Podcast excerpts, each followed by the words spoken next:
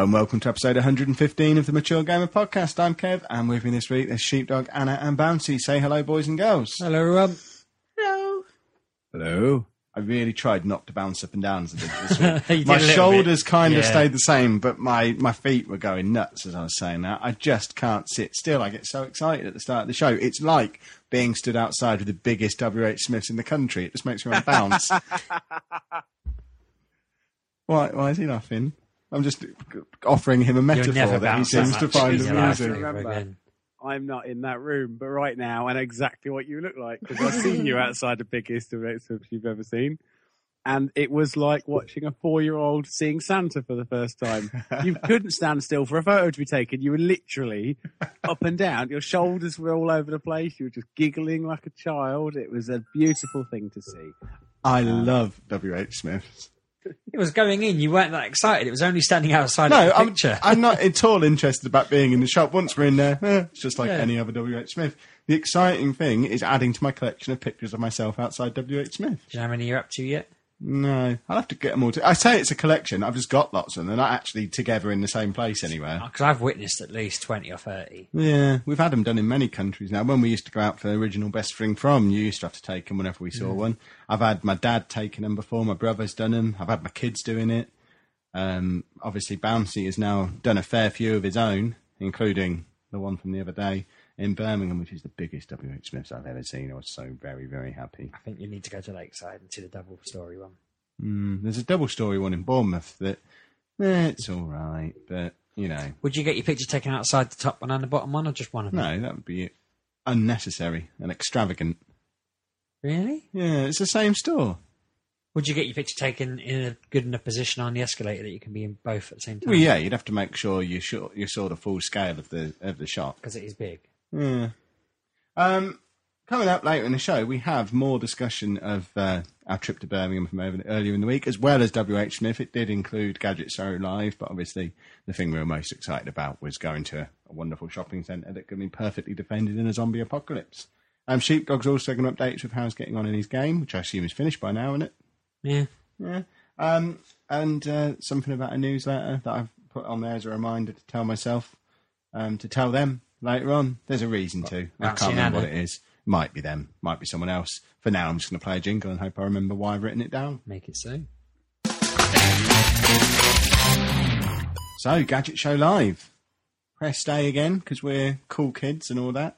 Mm. I mean, it's nice walking around somewhere like that on a press day, isn't it? And not being busy. If it actually put half the stuff on. It was still a good day. They did put half the stuff on. What are you complaining about? That's the problem. Yeah, the other half, they didn't. Yeah. It's nice not having to queue, though, isn't it? Oh, it's lovely being able to walk up and just have a chat with people. Was there a game at any point during the day that you had to queue for? I don't think so. No. I've got them written down here. We'll go through them in a minute. I must have played at least half a dozen games. I mean, it's not a show for games. There's not a huge amount there, but I didn't have to queue for any of them. Just walked up and played whatever I fancied playing, which is how all of these events should be. Imagine if Eurogame was like that. We could play everything at Eurogamer if they didn't have 2-hour-long queues for all the big games. There'd be a lot of press there, though. There's probably much more people interested in Eurogamer than Gadget Show for press, surely. I don't know. I imagine there'll be more gaming press there. But only Midlife Gamer were at Gadget Show, as far as I was aware of. There. Yeah, apparently someone's... What, and we didn't have a dance-off? We didn't challenge them. Them lot are such chickens. We've challenged them. There's an open standing challenge to them from 2 years ago. If we ever meet them, we're having a dance-off with them. We've challenged them. Practicing. Midlife Gamer. We were in very close proximity at one point, but you were distracted, so I just shook a fist at them. When you were looking at the build-your-own-game console thing with those kits where you could build a snake and Blackbird, while you were on one side... The Midlife Gamer guy was on the other side of that very same table. Really? And you were so engrossed in what the guy was saying. I have tweeted about that constantly all week. I won't stop going on about them. It's a brilliant thing. Every time I tweet about that as well, Gadget Show Live themselves retweet me. So I'm now just doing it to see how long it'll take them to stop retweeting me. They retweet those, but none of the videos I shot of things that weren't working properly. That got retweeted at all. Remarkable. Like all of those great big high-definition monitors showing clips from the Gadget Show that just played a juddery, stuttering mess for the first 5 hours of the show. Did you know, Sheepdog, If you want an in-depth look at what we did at Gadget Show, I've actually written an article about it for our website. You wrote 3 articles, didn't you? I did. Only one of them made it onto Mature Gamer, though, according to Jay's stringent bloody editing policy. I write 3 articles. 2 of them are on Kevin Steve. One's on my teaching blog thing. He sort of grabs bits from all of them and mushes them together into an article for Mature Gamer. Because I'm not allowed to write 3 articles in a week for this website that we started. Is that the rule? No. I was going to say. No, I think generally I'll just write whatever spews out of my mind and Jay will then publish the stuff that's any good. Yeah. I did write an article before your second one. Left it in drafts for you to peruse. Forgot to tell you.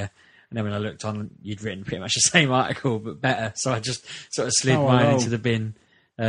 A bit disappointed in myself for not doing a better job. 2 articles in a week on Mature Gamer, though. I don't think I've done 2 articles. In fact, I know I haven't done 2 articles in a week since Gadget Show 2012, when I wrote a preview of Sniper Elite V2, which we played that year, and linked that in to our playing of Sniper Elite 3 this year, because the contrast between those 2 games 2 years apart was massive. And the games themselves look very, very similar. Sniper Elite 3 looks very pretty. But when we went 2 years ago, if you remember, the guy on the stand was the actual producer of the game. He was like the head honcho, wasn't he? Just dancing around going, oh, my game's coming out. Oh, I'm excited. He was a complete legend, so excitable, showed us everything he wanted to do on the game, couldn't help us enough, bent over backwards to make sure we knew what his game was all about.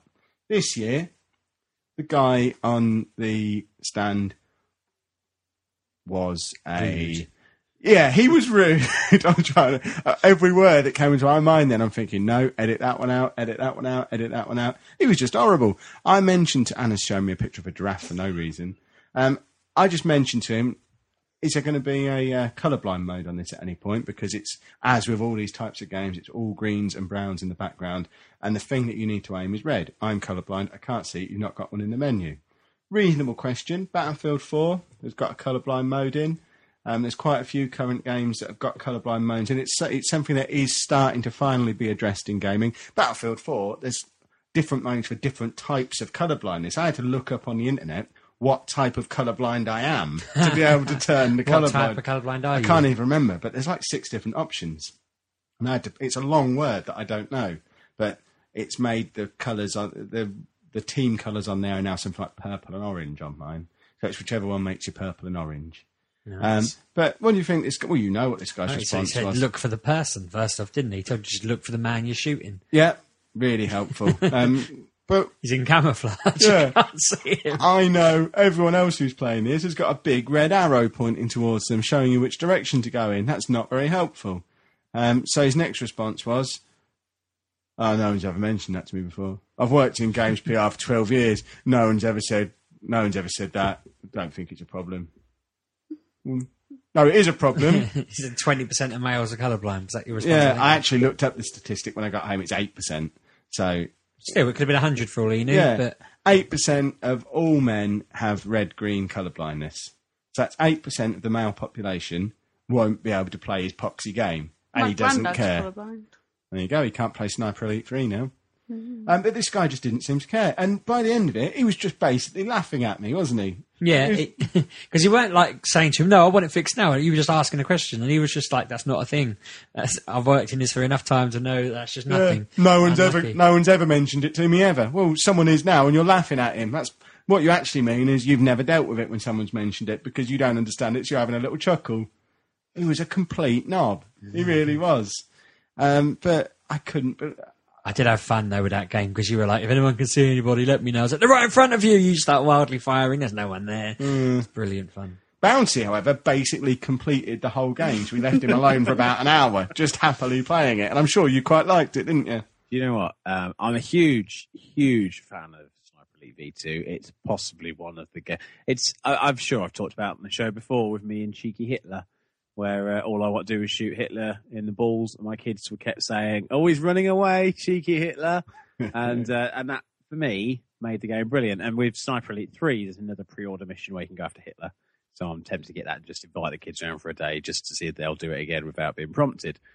But yeah, I jumped into it, had a quick go. I was a bit disgusted by what the guy was saying about colourblindness because, although Kev can't see it, the most effective tool when you're a sniper, knowing where that bullet's going to hit. With Sniper Elite V2 and 3, basically you have a kind of sight, and then you have a little reticule that will come up to show you, we've taken into account gravity and wind, where will that bullet actually hit? And that's red. And Kev wouldn't see that. And the bloke was basically saying, well, the explosives have a little icon next to them, which is fair enough, because the explosives are red in the game, but do also have a white kind of thing when you look at them.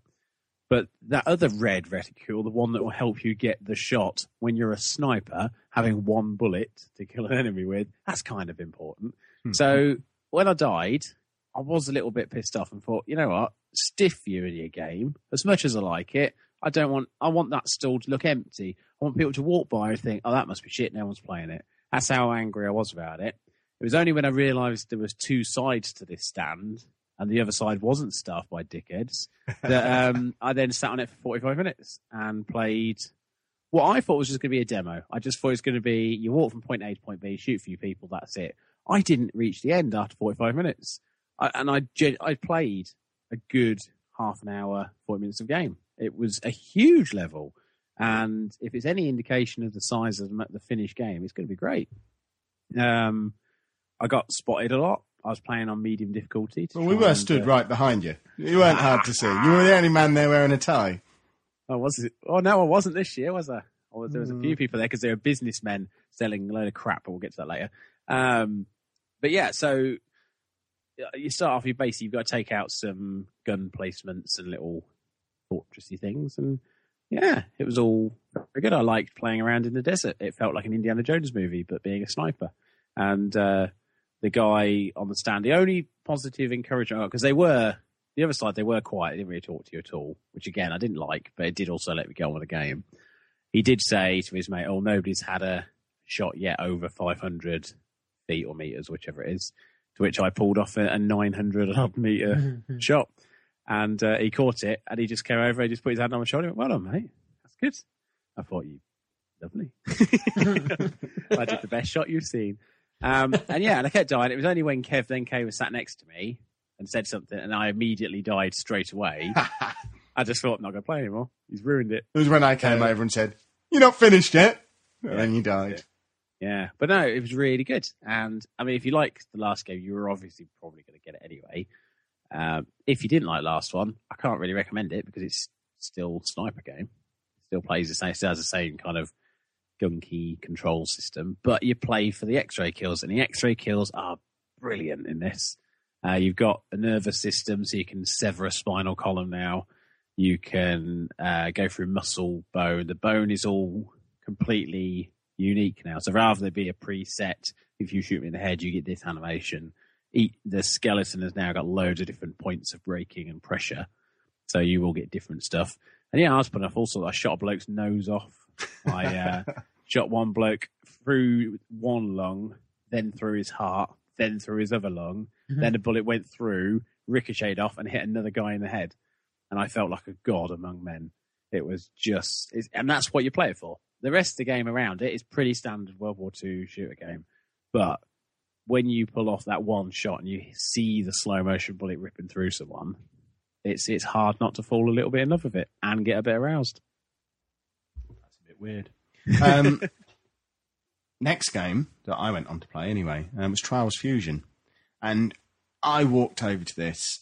Wasn't even going to have a go because if we were walking over to it, Bounty was explaining it to me because I haven't really been paying attention. I loved the first two Trials games; they are superb. But they were about a tenner each, and they were downloadable onto the Xbox. Didn't cost a lot, and they were just hours of good fun. And on the way over to this, he's telling me that this is now... And I think I misunderstood you, because firstly, you told me it was a disc-based game.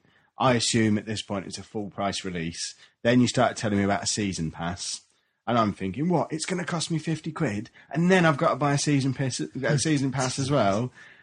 It's going to be like 80 or 90 quid for this game that's only ever been a tenner in the past.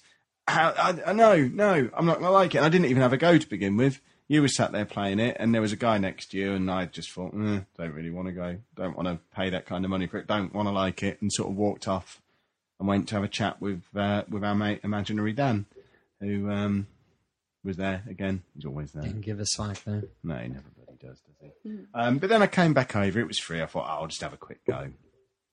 And I think I sat there for a good 20, 25 minutes, played every level on the demo, and absolutely loved it. It's so pretty and awesome, and it's just Trials, but really shinied up. They've really polished it, haven't they? It's really good. Shadow Lion's going to lose himself to that. Yeah. And then when it turned out that I'd completely misunderstood Bouncy, and you actually get the season pass with it, it doesn't cost you anything extra, and you can actually pick it up from Argos for 28 quid, including the season pass. Easy peasy, pre-order on the old Xbox One. Or I might have to change this to a PS4 pre-order, because we've broken our Xbox controller. I know. Oh, he's so sad now. We'll have to buy a new controller just so I can compete with Bouncy. Again, yeah, but you don't play with them on Trials. You're just competing against each other. Well, we haven't tried it yet. No, it's been in the airing cupboard for the last 2 days. It might work. Should it be in rice? Good point. It should be. We're probably just going to buy a new controller anyway. We can't not have an Xbox One controller. That would be mental. Spend £500 on a console and then never use it again because of a £30 controller. Well, yeah, no one's sat there going, he's buying a what? For his what? So we'll probably buy a new one, and then I'll still get it on the Xbox One because I need to compete with Bouncy. But I liked it a lot. It did look really cool. You didn't have a go on it, though. You didn't play this or Sniper Elite, did you? Were you just there for the free beer? Sniper Elite actually made me feel ill. Oddly, Sniper Elite 2 didn't make me feel ill. I was right watching that and playing that. But this one, I just felt dizzy after looking at it for about a minute and thought, no, not playing that. And you were still moping about by the time we got to Trials Fusion. Yeah, because it was like we walked from there to that computer, so I felt really sick and just thought, I can't sit and play a game feeling dizzy. I just watched you. But you had a go, though, didn't you, Bouncy? And I think you were quite keen on it as well. Yeah, I mean, I wanted to give it a go. I was already decided to buy it. That was not even a question in my mind. I just wanted to give it a go because it was one of the few games there on the Xbox kind of stand that I hadn't already owned. So, yeah, I was very impressed.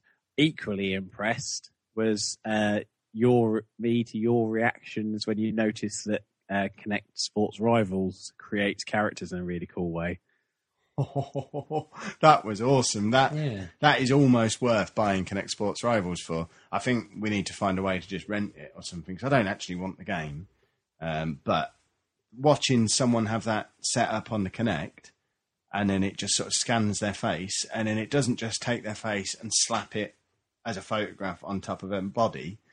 It sort of cartoonifies them and makes a character that fits into Kinect Sports Rivals, but looks like that person as well. And it was brilliant. Unless the woman doing it was just a plant and it was all pre-created. That's superb. I want to buy that. We have to check. If they do a video of it online for Gadget Show and it's the same woman, then we know. But second I saw that, I thought that's their Twitter avatars sorted for the next year. It was magic, wasn't it? Mm. Should we buy it just do avatars and then sell it? Well, it's not as magic as we thought. We did stand there and turn Bouncy into an action figure, didn't we? Beforehand. Yeah. Well, hang on. You stood there and turned me into an action figure. I stood there while a machine turned me into an action figure. A Kinect turned you into an action figure. Yeah, a Kinect camera, which was proved you had a hollow head. A hollow head and incredibly balder than I look. I have an optical illusion that only digital technology can see through my holographic hair. But no, that was cool. There was I can't remember what the Shapify. That was Shapify. And we're going to try and get them along to MGPX, aren't we? Yeah. I think it'd be quite cool if people could make their own action figure of themselves. Yeah. So I just saw this stand that had little action figures in a box, and I thought, oh, they look quite cool. And then a rather attractive young lady wandered over and went, "Oh, are you looking?" I went, "Yeah, just admiring the little figures." And then I was introduced to the most incomprehensibly foreign man that I've seen in a long while, who explained a lot of the science of it. Yeah, he was like, no, you don't have fun with this. Yeah, you don't want an action figure, you want to make money, and that's all he kept going on about.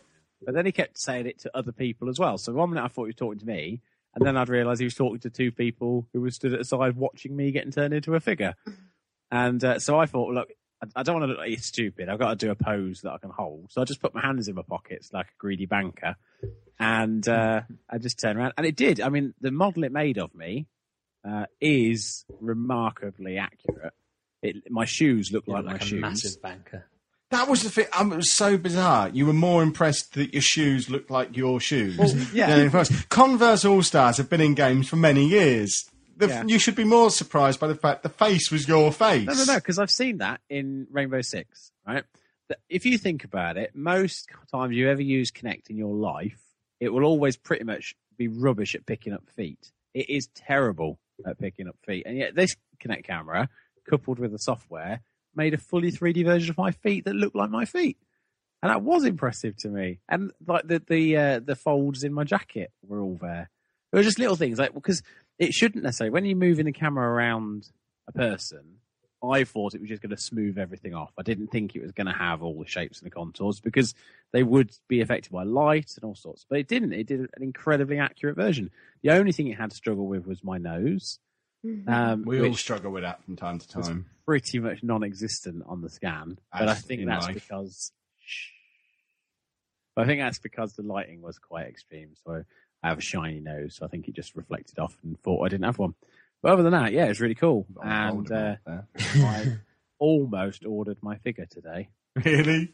I didn't quite get enough in my pay packet, but next week, because I'm doing a full week of work, I will have the extra, so I am tempted. I'm tempted to buy one just so I can have it on my counter. Just sitting there going, look at you, no-nose. And then the first person who comes in and sees it will try and buy it from you. I want an action figure of the man who works in a video shop. Start churning them out. It'll be a billionaire before we know it. That's it. That everybody will want. But the thing is, there can be different variations, as we found out at Gadget Show this year. Bouncy it's not wearing just a cape. There's Bouncy Ball, and then there's also Miserable, and I could make a version of him as well. Yeah, it was good fun. Man. We only saw him when your phone battery died. Yeah, that was weird. I have a symbiotic relationship, obviously, with my phone. Too right. And, I say my phone. It's the. A lovely lady who was messaging me on my phone. That was who I had a symbiotic relationship with. And once that was taken away, I just suddenly lost all interest in how rubbish the Gadget Show was. And I couldn't contain it anymore. And I was just wandering around hating everything. We ended up buying you a phone charger so we could charge you back up while we ate in Frankie and Benny's. Just because we were so bored of boring Bouncy. Also managed to completely stitch me up in Frankie. Basically, we went to WH Smith's in the first place. We were going to go in there, but then we saw a charger. And it came in that hard clamshell plastic casing. So I thought, that's easy. All you have to really do is get your finger in the hole which they cut to put on a hook, and you pull from there because that's a weak point. Can I point out, I said to you, that'll take you a few hours to open now, and chuckled, and you went, right. And that also was a challenge, you know what I'm like. Also, I wasn't drunk, just for the record, everybody listening, not been drinking. They'd saw me without alcohol. It was a remarkable thing. So I figured, I'll get into this. That's a bit of a challenge. I've got from here to Frankie Bennis, which is like a 2-minute walk. What I'll do is I'll shove my fingers that are larger than the hole into the hole and then twist it around my fingers. And, of course, my fingers are going to have more strength, tensile strength than the plastic. The plastic will bend. Then I can pull it open from there. Job's a good one. No, didn't work like that. Unfortunately, knuckles got in the way and plastic caught into the knuckle flesh. And I was then trapped. And so I thought at first, well, do I say anything to these lot? Because they're going to laugh at me. So I kind of hid it inside my jacket. And then I went, Kev, got my finger stuck. And he went, what? And I showed him. And of course he laughed. And they all laughed. And I went, no, really, I'm properly stuck. So we went into Frankie and Benny's. And I thought, I'll get a knife or something. I'll cut myself out. Kev didn't want to leave it at that. He wasn't content. And my misery wasn't complete just yet. He'd help me out, but in the way that his karma works, he also had to make sure that he was the top dog in this. Oh, yeah. So he turns around to the lady in red, not Krista Berg's lady in red, just the woman that worked there, and said, have you got a pair of scissors? Because our friend's got his fingers stuck in something. He's too embarrassed to show you. Which made it look like I'd gone out.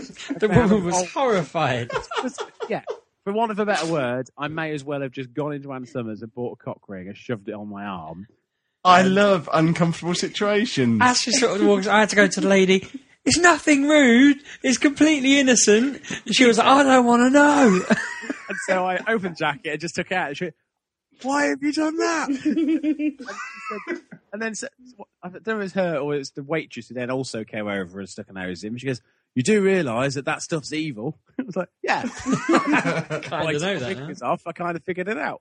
So I got to the table, found a knife, went under the table, had a 30 root around with a knife, slipped, nearly took my femoral artery out, and eventually got my fingers out and got some plasters, and that was all done. But by that point, a lot of the waitresses kept walking past, looking at my hand and smiling, thinking, moron. Yeah. Look at the moron.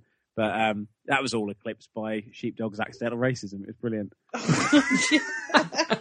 Which obviously we laugh. But I don't think the very, very large black guy who was sat next to me thought it was as funny when Sheepdog turned to me and went, "Quit your jibber jabber." I don't think that's racism in the slightest. I was doing a Mr. T impression at you. Doesn't matter how many black people were in the room. No. Didn't involve them. I wasn't saying that to you. And I leant back to the side where the biggest black guy in the room was sat. And he just turned to his mistress. He went, "You heard what you just said?" Surely that didn't happen. That's exactly as it happened. And then when they stood up, I was so mortified. I don't want him to come around and kick off, because it would be funny, but it would also be unfortunate, because I knew you didn't mean it in a nasty way. But he had clearly taken a slight offence to it. And I was thinking, don't kick off. Not until at least after the food's arrived. I was completely oblivious to that. Yeah, it was very funny, though, because it was, like I said, with good intention. But yeah, so that was exciting. Should we get back to Gadget Show? Yeah, let's go back. We're darting around all over the day here. Flashbacks, left, right and centre. Careful. Oh, his face dropped when you said that. Bless him. He really wants to go to Star City and Bouncy just wouldn't let him. But back at Gadget Show, I was wondering about... In fact, I was looking for you lot, because I think Bouncy had arranged to go and have a chat with a guy on Twitter, and he'd wandered off, and I was just trying to investigate where you were. I was wandering around the indie section, just taking down Twitter IDs and following them the way I do at these kind of events.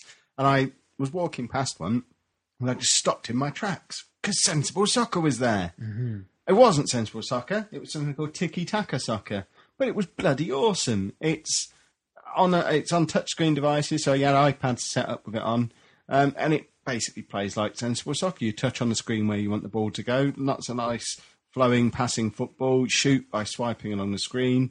And it just plays really, really well, and also has all the New Star Soccer style player development type stuff in, because he's apparently the guy who makes it is mates with the guy who makes New Star Soccer, so he's got some of those elements in there as well, and it just looks like a really good iPhone football game that I think it's out in September, and I really, really, really, really want it. It was the best game I played throughout the entire show. Did you ever go on this one? I didn't see this at all. You were still... It was next to that guy that you were talking to for hours. Oh, the Mighty Tactical Shooter fella. Yeah, the guy with the shoelaces. What? We even spoke to the maker of Tiki Taka Soccer then. Yeah, he's the guy who came over and joined in. Because I'd been stood there talking to him for about 15 minutes while you and Bouncy were talking to the man with the hair and the feet. And then eventually our two conversations kind of merged together. That guy who joined in... That was... probably one of the best parts of these shows. We don't normally really stand and chat to people. That was the best bit about it being a press day. Just us four and these two developers just chewing the fat for like half an hour straight. No, you three. Well, yeah, Anna floating around. Anna suddenly coming out of a shell and just grabbing freebies left, right and centre. Taking over the show. That was brilliant. But the three of us having a chat with those two was interesting, I thought. It was. We scored loads of free passes to Gadget Show out of it as well, didn't we? Which I think we gave some of them away. Yeah, 2 or 3 people I think got involved, which was good. Yeah. Do you know, I don't think I played anything.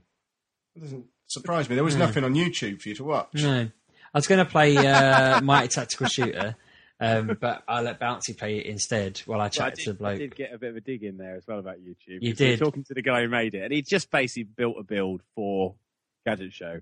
And I said, just turned to him and confused him. I just went, "Is the ending of this on YouTube yet?" And he went, "No." I went, well, that's the only way you'll ever finish it. And the guy was like, what? And at that point, it was a bit too much too soon. After a while, he kind of acclimatized to... There was a lot of... we were chatting away and then suddenly someone would crack a joke and he'd just be kind of like, "I can't access that joke. I don't know the group." And then we just carry on talking as if that joke hadn't happened. Really nice guy, though. It was lovely, wasn't it? I added him to Twitter. I tweeted him to see how it was going, but I'm guessing he's too busy at the moment. I can't remember his name of his company, but he's on there as something like Angry Git. He's on there as Sock Thuggery, isn't it? Yeah. But yeah, he was great. So basically his game, Mighty Tactical Shooter? Yeah. Yeah. For... do go and have a look at it if you're listening and you're interested at all in kind of a really cool strategic shooter. It's basically a turn-based shooter, which shouldn't work at all, does work brilliantly. The only issue I had was I was stupid and didn't realise quite how to play it so soon. He did say a lot of people have found it very difficult. And so I'm reading some of the comments in his comic book. I asked if I could put one in there. The actual, what I want to do is read what other people had said, because I want to see how many people agreed with me in certain areas and who'd written stupid stuff. But a lot of it was just, you know, it's not very clear on how you use your weapons early on, but he's at very early stages. He's about to kickstart, I think he was mentioning. But essentially, you move your ship, you drag your ship to where you want to fly to. So you put that mark on, and then you can select your weapons and you shoot where they're going to fire. So some of them will be a missile that will fire in a straight line, and you'll have enemies that will show a path of where they're going to be in the next 3 seconds. So you can choose where that's going to aim. Then you double click and it takes the action. You fire all your weapons, you move across the screen, and then they also move and fire back at you. And it's brilliant. It really is great. It's like R-Type mixed with a turn-based kind of strategy game. And I haven't seen anything quite like it. And it was very funny and very, very good. And I really, really look forward to backing it on Kickstarter because I want to see that finished and out there where people can play and enjoy it. Because for all, like we were saying, for all the talk we had, the best conversation we had was on that stand. And that's because they were people who are exactly the sort of people we want to see at these events. We don't want to see colour-blindophobes. We don't want to see people selling wanking gloves or vibrating beds. We want to see people that make games and have a passion for it. And unfortunately, the one game that I think we all look forward to trying was surrounded with no passion, no technical ability, and a complete failure to perform in Evolve, which just left me angry, frankly. Not so angry as Kev was, bless him. I've never seen him so angry. It's like somebody told him that sausage rolls no longer existed. Let's not get carried away. It wasn't that bad. It was the thing I was most excited about trying, and they weren't ready. When we went over there, like lunchtime-ish, oh no, it's we're having a few technical issues. We're just getting it set up. We walked around the corner. They've got a load of T-shirts there. I said, can I have a T-shirt? They said, no, the T-shirts are only for people who played the game. Can I play the game? No, it's not working. Can I have a T-shirt then? No. We will do another lap, come back round a couple of hours later. Is the game ready yet? Oh, no. It was never supposed to be ready for today. We're just setting it up today. It'll be ready for tomorrow. What, so you're not going to have it open for the press day? Seems a bit odd. At which point, Bouncy sticks a tweet out on the Mature Gamer account, just mentioning the fact that they seem to be hiding their game from the press day.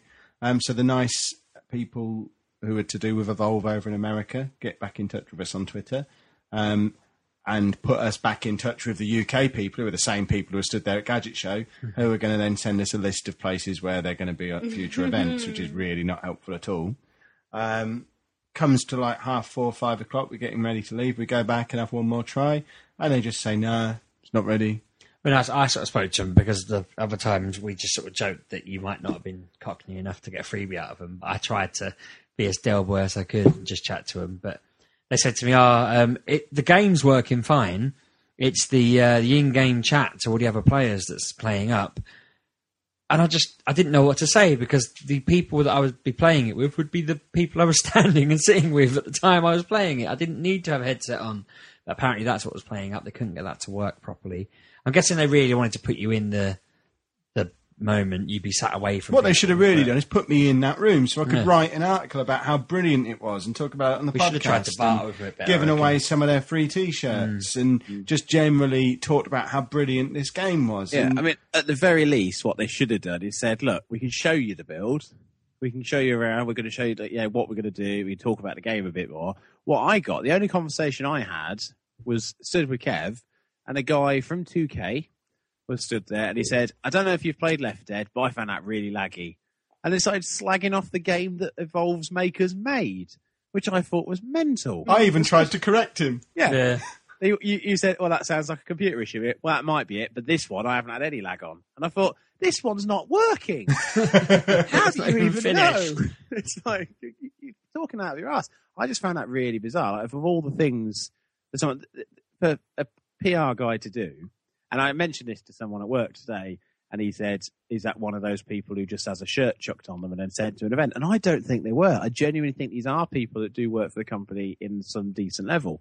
Because there was those weird... for him to have played it, it wasn't working then, so he's played it at some point, and it's not been available anywhere else. It could be a PR guy, because when I asked him about something, he said, the guy would know about that, we'll be back later. So it could be that he was just a shirt. Yeah, but either way, I don't see why on that stand. I mean, there was 12 people, 13 people at least. There was 3 people at any one time guarding the T-shirt to make sure no one accidentally got a freebie. Those kind of twins that you tried to convince me I was not twins. There was one person sober and therefore was hallucinating because of soberness. But yeah, I don't understand why on a press day when we're showing genuine interest in the game, they weren't more forthcoming with some information. Yeah, then even if it's just been here's some stuff, just can we show you around the stand? I'm sorry you can't play it. Is there any questions you want answering? Here's an email address you can get in touch with us. Here's some assets you can use in an article. Here's events. They could have done any of that. And instead, you got different answers from different people. No, it's not as if the place was absolutely inundated with games journalists either. The fact that we've walked up to play everything else without any kind of queue suggests there's not many people who've been nagging them during the day. We were back 3 or 4 times. They could have just taken us in there and just had a little chat. They looked annoyed as well, didn't they? If you asked them, when you first asked them, they were like, look, mate, we've been doing this all morning. It might be ready later. Whereas... later on, it was kind of just like, oh, you again. Yeah. You dickheads again. Just leave us alone. And you're thinking, you're at a show. You're all standing at the doorway of a show. Let us in or go away. Don't be there. If it was empty, no one would try and get in. Just lock it up and leave. It was so weird. Yeah, and that's it. If they'd have just not had the stand manned at all, you wouldn't have even questioned it. You just thought, oh, that's a bit of a shame. Never mind, move on. A couple didn't have that stall, man. Some people thought we were jacuzzi sellers at one point. Yeah. Because we happened to be standing near him. This lady genuinely waited there thinking, are you not going to ask me what I want? Are you not going to speak to me now that we don't work here? And she went, oh, my mistake, and just sort of wandered away. I like the fact that you were in a T-shirt and she thought you were selling it. Me, I could understand. Unless she thought I was trying to sell it to you two. And I was like, come on, you big lovelies. Get in that jacuzzi. While Kev was sitting there telling me how he'd love me to serve him at the bar while he perved on people. Jacuzzi bar. But yeah, I mean, with Evolve, it was just because it was the world exclusive. It was the world first showing. And what? What were they showing? A big cardboard box with a telly on it. Yeah, the telly showing the same trailer that's been on YouTube for 6 months. And none of which is gameplay. And pretty much says, look, there's a character from Left Dead, there's a character from Borderlands, there's a character from some nondescript. And you just think, oh, well, there you go. That's just as generic as it comes. And there was nothing there at all that made fun. When you've got half an hour with a guy who's made a really cool football game on tablet, who will give you as much answer. I asked him for one of his business cards off his desk.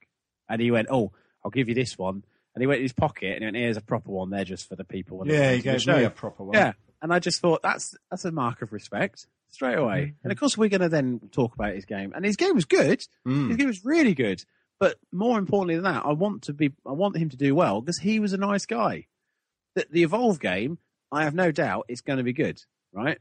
But I would also say, if it did fail on its arse, I would be secretly quite pleased right now because that sort of attitude doesn't fit it. And it's not us being a bit arrogant thinking, well, why didn't they talk to us? They should have done.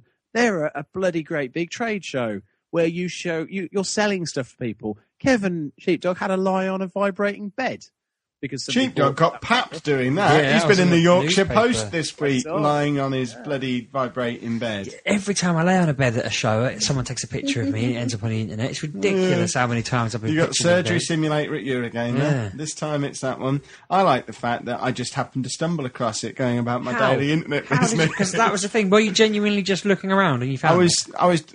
What I was doing every morning when I get up, I go onto the internet and the first thing I do is go on Tinite and put your face in it. Really? I want to know the genuine story behind you finding this. Did you speak to the people as they took it? Because I saw them take the picture. I didn't realise that it was anyone particularly taking it. I thought it was just... I did not speak to the people. And the way I found it will go to my grave with me. Or I could just tell you now. No, it was when I was writing the article for KevinSteve.com. I just Googled Beluga Beds. And that came up on Google Images, and I was just scanning through, and I thought, bloody hell, is that sheepdog? Clicked through, and it took me through to the Yorkshire Post. Shouting at me. And there you are, lying down on a bed. Yeah. I sent it via WhatsApp, and I looked at it, and I loaded it up. I actually set up mobile internet just to kind of have a look, to load it properly. And I thought, bloody hell, look at him, laying down as normal. There's one chance we get to look like we're a dynamic team of podcast hosts and co-hosts. And instead, we end up with one of us lying down and one of us not knowing what job he has. Oh, brilliant. Nice. I got promoted 7 or 8 times during that show, didn't I? The different name titles for future events. Yeah. Thanks to a mix-up in clerical. I sorted out the press passes for the three of us. So we all had podcast host on ours. Mine had senior written in white. No, we didn't. So I'm the senior podcast host. Then you two are podcast host. Bouncy sorted out his own press pass and didn't put podcast host. He just put that he was a co-host. The inferiority complex. Just assistant to the co-host or something he was. But yeah, what did we make? He was director or something or other by the end of the day. Fetching and carrying. Director of Swag, wasn't it? Oh, the best name ever. Director of Swag. One other thing that I managed to have a try that I never actually bothered with before because the queues were always too big. Oh, yeah. Oculus Rift. I'd never had a go. The queue at Eurogamer was too long. The queue at Play, I think it was at Play. I'd only ever used it with my glasses off because everyone sort of assumed that's what you had to do. But I did it with my glasses on this time and agree with your summary of it on the internet. I'm not that impressed. No, it wasn't on a game. It was just a little roller coaster video, which I would think if it's something that's just pre-made, it should look even better than video a game would. It should be easy to render. But it just looked like something from about 15 years ago. I thought it was quite fun. It was quite... I mean, the looking around and everything worked. I looked down, there's my hands, I'm sat in my little roller coaster car, look side to side, all works fine. I felt a bit sick until I put it on my head properly. Once my hands were free and I was able to actually move around, I felt all right. Sheepdog saying, why don't you try taking a step forward, see how that helps? Sheepdog, I know there's a step in front of me. You're not going to catch me with that one. So I sidestep away from the step, almost pull the whole thing off the stand. The guys there saying, don't move, don't move. I don't know who he's talking to. I can't see him. But I wasn't really impressed. I think it needs a lot of work for it to be any good. I can't imagine me wanting to play a game with that one because it would look crap. You did come up with a very good joke, though, which annoyed the man, and I think he's probably heard it too many times, where you put the goggles on, you went, oh my God, it's full of Facebook apps. Immediately. It was the first thing you said, and when I told Dalek about it while we were recording Holocaust, he went, that was quite witty for Kevin. It was. I didn't get to see the man's reaction. There you go, there's another disadvantage of Oculus Rift. It was weird.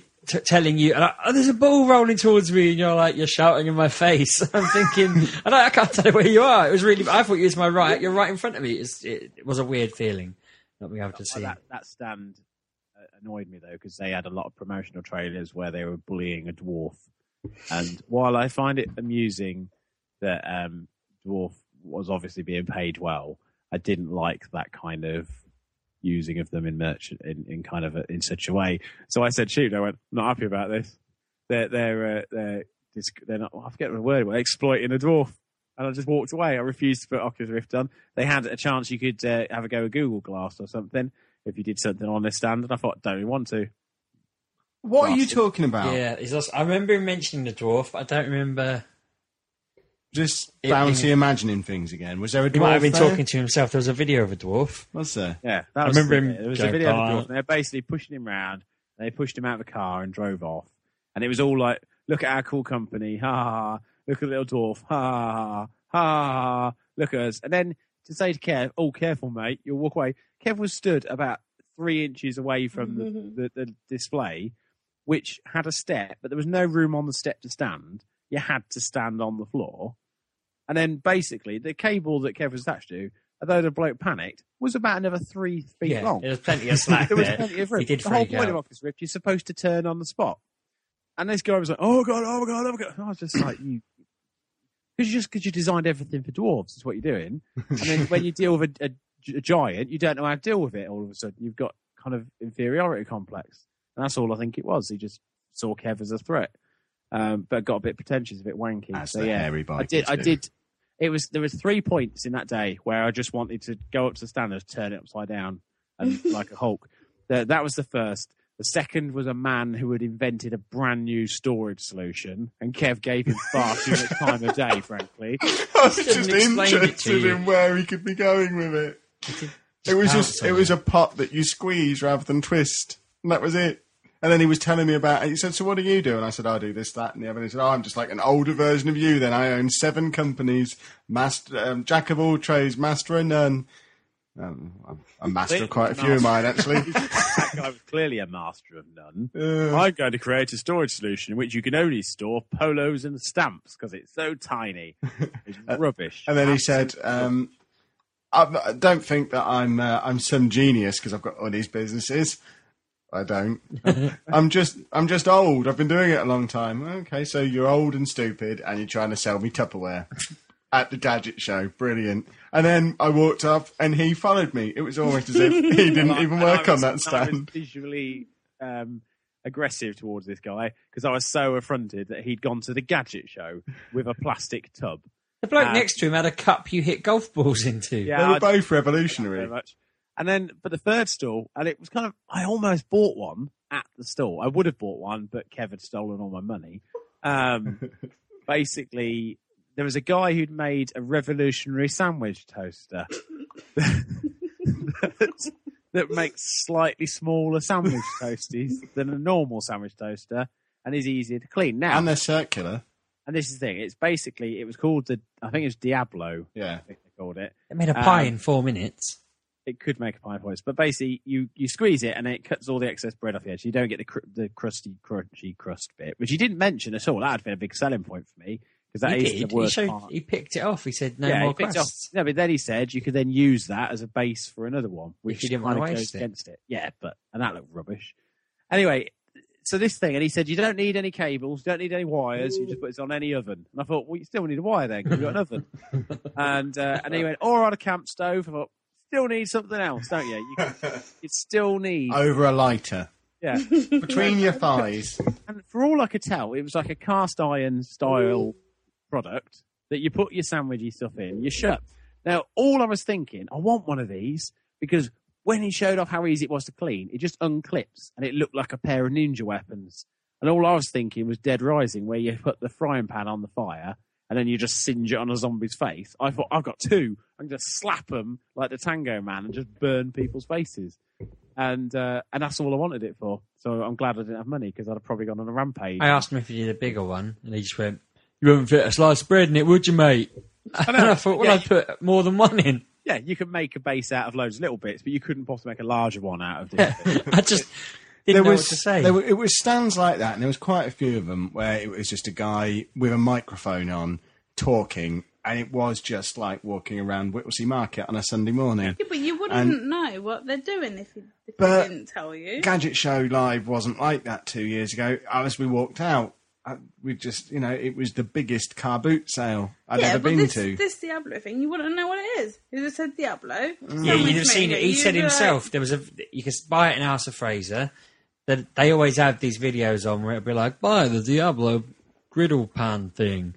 And then they're just showing it being made in House of Fraser. There'll be videos for that in the shops. It annoyed me when there was a guy who used the microphone because I got separated from you for a little bit. We ran away. I was going to say it wasn't separated. Near the end, and abandoned. I was I looked around, and a bloke basically went, "You sir, you look like the sort of person who could use a product like this." And I turned around, and I swear, no.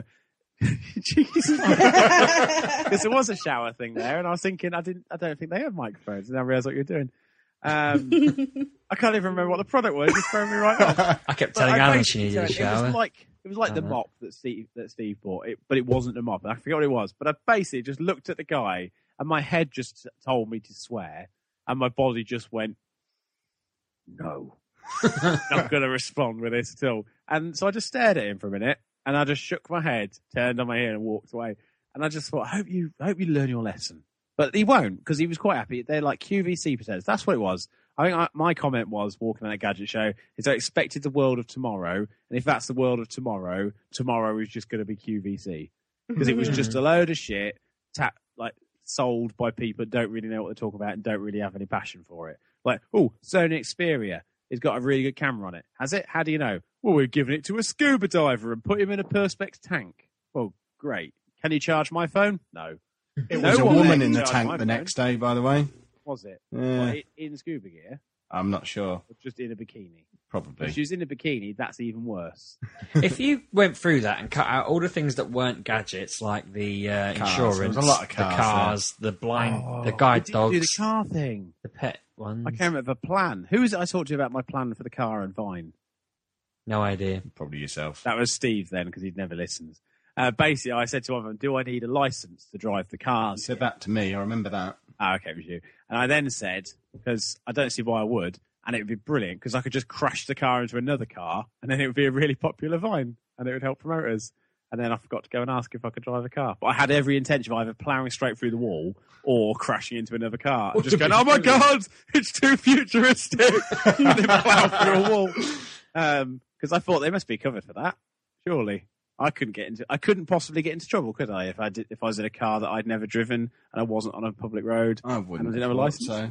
No, it was genuinely an accident. If you just ploughed your foot down and went through the walls, then yeah, it would have been a mistake. Yeah, but I could just kind of judder on the accelerator. You just say, I've never seen a car before. Yeah, just go, wow. The thing is, I'd never also ridden a bloody great big vibrating wobble board or seen a fan with a clock on it. That whole place is all about new experiences. I just wanted the experience of ploughing one reasonably new car into another very new car. It never happened, sadly. A lot of it felt like they were just selling out floor space to whoever offered money. I mean, that's probably... I did look into afterwards how much it would be to have a stand there. Quid. 300 quid for a week with the table and everything, so it wasn't that bad. Yeah, but the thing was, I mean, that bloke said he spent a fortune on that Minecraft stand he had. Craft, whatever it was. Creepercraft. But the massive car ones just seemed pointless because they weren't really gadgety. The paintball ones seemed pointless. The guy who sells bullets with your name on was there again. Yeah. It's all he ever. He's everywhere we bloody go. It's not a gadget though, is it? He's just got a bullet with our name on it. Yeah, he engraves bullets for you. Brilliant. 3D printers seem a bit boring now. I've seen them 3 times, 3 years in a row. I felt a bit like it was all the stuff that was there 3 years ago, and then that 3D laptop screen that we saw. Can't remember the name of that. Quantum Leap technology. Because I remember Bouncy saying, I didn't save any lives. Couldn't believe it didn't leap. And when he showed it to me, it wasn't working properly. And he went, can you see the effect? And I said, well, I've got 2 images in the background, 1 in the foreground. And they went, oh no, that's not what you're supposed to be seeing. And he kept changing it. And I went, no, it's still not different. It didn't work for me at all. It was very impressive. It was just 3D for me without glasses. I think it was stuck to my eyes when you sat down. Yeah, that's it. He just did it wrong. He looked like he did. And then obviously Kev had to go on the biggest Flappy Bird ever, which was brilliant. That was worse set. Too many jokes off your head that I couldn't get what we were saying. I would have just been slapped. And also Microsoft had a great big double-decker bus that Kev couldn't see. I remember making another hilarious joke about that. I don't remember what it was. Windows. It was a Windows bus, but they blocked them all up. Oh, yeah, they blocked the actual Windows with an advert for Windows. It made me chuckle.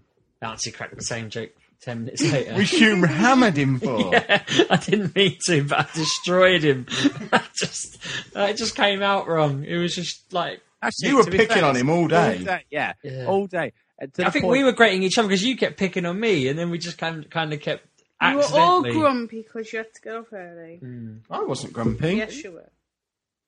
I wasn't. You were grumpy once your phone ran out of battery. My phone ran out of battery because I was just left with Steve's jibes. You were jibing me. And Kev saying, I want to see you fight. What did you do? It got to the point at the end where Kev was proposing, what would I do if Steve did something horrendous? It was just when I tried to, I wasn't even trying to be nice, I was just being normal. You were going, you're trying too hard now, Steve, it's worse than when you're mean. I'd be like, did you see that, mate? And he'd go, don't call me mate, you're trying too hard now. And the thing is, I'm not even going to talk about what it was that Kev suggested would happen in the car. That's but horrific. I gave that too much thought, and I had a dream later that night. Oh no! Don't say that. And it was awful. I don't Kev was just dreams laughing, staring at me in the rearview mirror, laughing with a wide-eyed glee. It It was awful. That's what. But, I mean, that wasn't a dream, Bouncy. It was a bit of a horrendous day because there was a very nasty accident on the M6, which thankfully nobody died, which made the drive in long, but it made the drive back a lot longer. We almost ended up in Liverpool on the way home. Oh, the drive back was horrific. Went everywhere, but I managed to navigate us through Leicester without a single mistake. That was pretty impressive. Leicester's horrific. Yeah. Yeah, I told my wife we got through Leicester and she was shocked that we didn't get lost. Well, we all basically, and I'll share this bit of advice with all you listeners. I have two pieces of advice when it comes to getting lost. First, if you're in a maze, always put your hand on the left-hand wall. You'll always get out. And if you're in traffic, just keep going in a straight line until the sign tells you not to. And that's all we did. And we managed to find our way out of Leicester. And it was great. It was good. Getting out of Leicester is one of the best feelings I've ever had. But yeah, we went past loads of Big John's family or community restaurants, whatever they were called. Community takeaway. Yeah, which confuses me still. I don't understand what a community takeaway is. Big John's. Yeah, they're all over Leicester. They've got to be good. Yeah, then we got back, and it was a thoroughly lovely time. But unfortunately, the good stuff, well, not unfortunately, the good stuff was being there with my friends.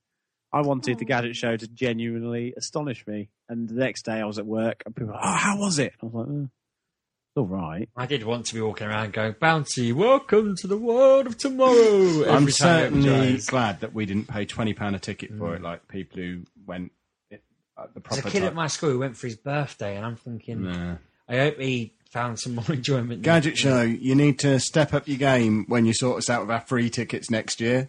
Because we wouldn't come if we had to pay. No, I don't think we're saying this because we thought it was we're not being worth money cheeky, at all. Are we? Not at all. The matter is, if you're opening it up for press, firstly, make sure things are open for press. But secondly, it should be a gadget show.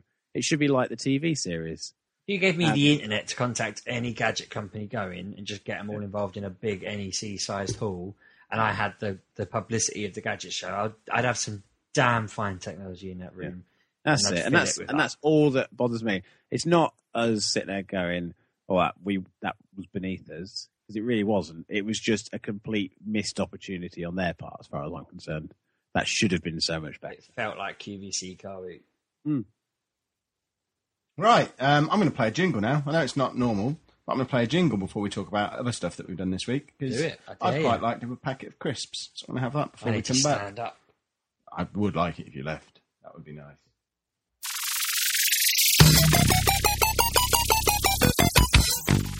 So, Sheepdog, what have you been playing this week then, little fella? Not that much, to be honest. I mentioned last week I put Professor Layton in my 3DS. I tried to start it, but just sort of, it's very wordy, the start of it. I sat there just reading and reading and reading. Well, when I was researching visual novels over the weekend, as part of learning how to use RenPy, this was put up there as an example of a visual novel. So it's not even a game, it's a visual novel. So it is all about the reading. But it's like the longest start ever. I sat there thinking, in a minute, it'll just sort of get into it. But I think I actually ended up, because I tried pressing all the buttons to skip what I was saying after a while. Unfortunately, I probably shouldn't. And then my son hit the start button, and I don't know whether it just coincided with it changing scenes or what, because I'm sure I've tried the start button early on, but it suddenly stopped, and I could actually get on with it. But I'm very hit almost with the puzzles. I'm not very good at problem solving, really, with these sort of games. I'm all right in real life, kind of, there's a problem needs solving. I'm quite quick to figure out what to do. I told you about me almost rolling out of a moving vehicle because I thought that's what I was being told to do. Yeah, I don't know if that's an example of you being good at solving problems or probably shouldn't be allowed to solve any serious problems. Quick thinking was what I was thinking. Again, more so. Just thinking quickly isn't the same as thinking well quickly. I thought, for the listeners' purposes, this is, I think Bouncy's already heard the story, but if you haven't, listen in, Bouncy. The lady who gives me a lift home was braking her car, and we weren't slowing down as quickly as we should be to sort of not crash into the car in front. So while she was slowing down, she hit the hazard lights to tell the car behind that it was like a hazard, something was going to happen. But instead of hitting that button, she hit the door, which I thought was door unlock, which my head leapt to, she wants me to jump out of the car, which led my arms to grabbing the lock, and I was fractions away from jumping out of the car before I thought, no, I think we're going to make it. It was what I kind of thought, and didn't jump out the car. But she was like, what are you doing? And I was like, well, I was going to roll out of the car. But I thought it's probably best not to. Yeah, this might explain why you can't do puzzles in a visual novel. Yeah, so what I'm trying to say is I'm quite good at kind of thinking quick and looking at the situation. Again! Like we need to and to some of the puzzles, I'm means. Like, yeah, bang, I figured that out straight away. There was like, the very first one was easy. But a couple of them I've just kind of looked at. And I'm blaming the small screen for... I mean, the second puzzle in it was just kind of looking at which of these pictures was taken at a different time of day. And it was all like, oh, the shadows are different in one of the pictures. But... no, they barely were. It was like really, really grainy picture. I could barely see it, and they're expecting me to get a magnifying glass out and look at the screen or something. But I don't know, it's just stuff like that. But it seems like an interesting game. I think it's one of those ones I might only read when I'm on the toilet or in a car on a car journey. I don't think I'm going to sit around playing it. Most of my time this week has been taken up either at Gadget Show with the kids or working on Unity. So. I mean, I'll talk about that later on because you've put it in outside of this section. I have. But that's generally... That way people can fast forward it. Yeah, but that is what I've been playing this week, and the rest of the time it's just been at my game. So magic. Why would anyone fast forward? For him, I would fast forward over his bit if I was listening. You're so mean. When I write it up and put it on the internet, I always make a note of when he's speaking so people can pre-program their fast forwarding just to blank him out the show entirely. Can you really pre-program it? I'll sort people out. People want... I released two versions of the show. One with him in, one without him in. You're so That's mean. My policy. One version of the show is just me talking for an hour. He does all the voices. Bouncy, what have you been up to? Well, I've had a very, very, very busy week this week. I'm pulling an 8-day straight work where I'm opening and closing the shop. Not according to his dreams, eh? I wasn't. I was trying to get out the door, but the child lock was on. So anyway, as I was saying, I've had a very, very long week at work. So I've pretty much been away from my consoles. I have bought Dead Rising 3. So I will be playing that hopefully next week when I get some free time, if not the week after. And other than that, I've had quite a bit of time on the iPad playing games. So the first one this week I've been playing is a game called Disco Zoo. Made up. Which is made by the same people who made Tiny Tower.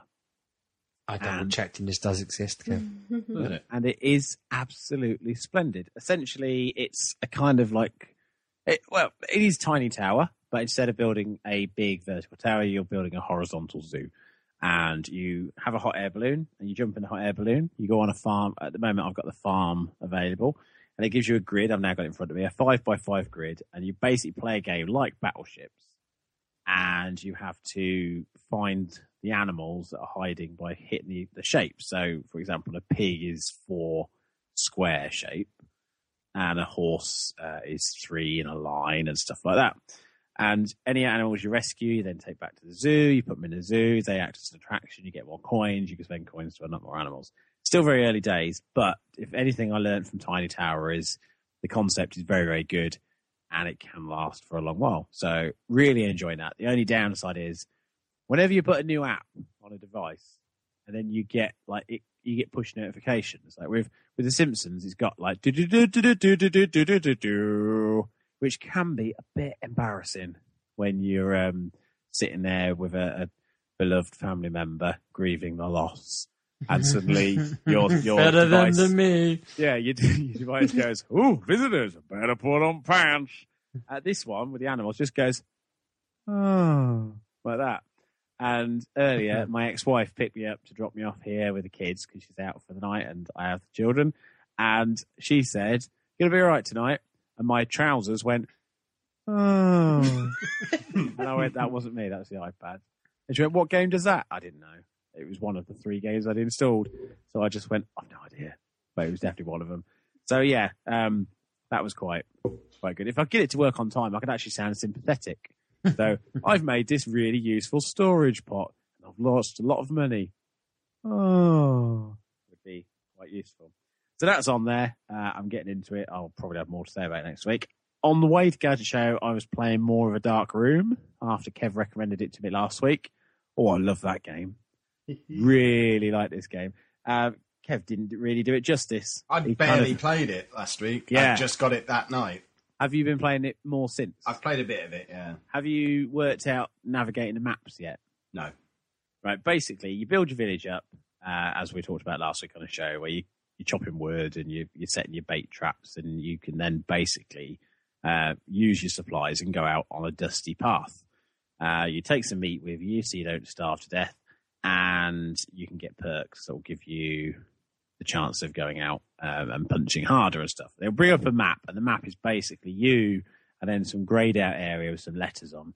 The letters represent a building or an object where there's something. And then you'll get random encounters as well.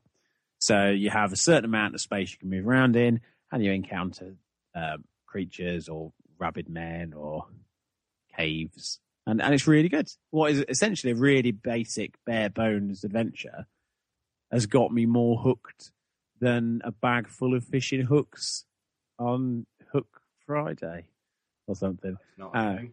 It's not a thing, but it should be a thing, because I need something to be able to compare how hooked I am on this game. And the thing is, I forget about it, and then I go, oh, I've got a dark room. And I'll start just tapping away for ages, go on an adventure, and then go back. And it's brilliant, because it's so minimal. I can have it on, and I managed to convince my boss yesterday that it was a spreadsheet, and that I was actually looking at possible profit margins. He believed it. So there's a game I can play at work. Then this week they launched the Family Guy Tapped Out game, Family Guy Quest for Stuff, which I was initially very sceptical of. I think I was a bit unfair on it last week, where I said basically it's tapped out in all but name. It's not. It is similar, but it is a lot better animated. The character animations are great. The kind of the storyline goes that you and the chicken have a massive fight after the chicken takes over the Fox network and cancels Family Guy, and you smash up the whole of GoHog and slowly rebuild it. But yeah, so at the moment Peter's on a mission, which is him stubbing his knee and doing that thing, and that's quite good. He wanders around and then just does it. Bonnie's necking a bottle of wine. Quagmire at the moment's got his cock stuck in a bottle, which is just a chicken in a bottle, but obviously, you know, it's Family Guy, so it's trying to be funny. But yeah, at the moment, Peter's missions are do the bird dance and all these things. Everything is keyed in, and there are lots of different missions per character. But it's the difference is you can zoom right out. And when you zoom right out, that's about the size of the Simpsons map. But you can also zoom right in to the point where one building pretty much takes up the whole screen, which is something I really wanted on The Simpsons. But if you zoom in on The Simpsons, it looks awful. So this does look better for it. And I'll give it more time. It's starting to win me over, which is... Do you think I'd get hooked on it? The thing is, it's the early stage, really. Because with The Simpsons, I've got 60 characters and a huge town to manage, and sometimes that's too much. I kind of find, click all this, click all this, click all this. With this, there's always something to be doing in early stages, and that's quite exciting. I just don't know whether it'll keep me going as long. They've got a lot of premium items already that you can build. So you can have Consuelo in Consuela's house, Jake Tucker at church, Quagmire's plane, Peter's helicopter, the pirate car, all sorts, right from day one, which... I don't like that, because with Tapped Out, they did kind of gradually drop them in bit by bit, and they always seemed somewhat relevant to an update. But on the whole, I can't criticise the game, because it is essentially the same as Tapped Out, and I like Tapped Out. So it's not really my place to say that makes it a bad game. And I think the only way to really give it fair dues is to play it for probably a month and see how I feel after a month on it. And if I really start to dislike it, I'll just keep playing, because I'll either get through it and like it, or absolutely hate it and have a good reason to. I fear if I play this, it made me dislike Tapped Out, so I'll stop playing both. Yeah, that's it. So hopefully that's not the case. Now, the final game this week is Atari's Roller Coaster Tycoon 4 Mobile. This is the one that is currently, it's on a par with Dungeon Keeper Mobile for how much its rabid fan base hates the microtransaction side of it. For me, it looks really good. It looks like Roller Coaster Tycoon. It looks like Theme Park. Yes, it's going to have those elements to it where you have to kind of use time and build things up. But that's what I want on a tablet. They've already said they're bringing out Roller Coaster Tycoon 4 on PC, and it's going to play like Roller Coaster Tycoon. if I want to play the PC version, I'll play it on the PC. This version, unfortunately, coming out the same week as Family Guy, I haven't had to give both the same amount of time. But just having a look around, it's got support for getting your friends involved. You get bonuses for having more friends.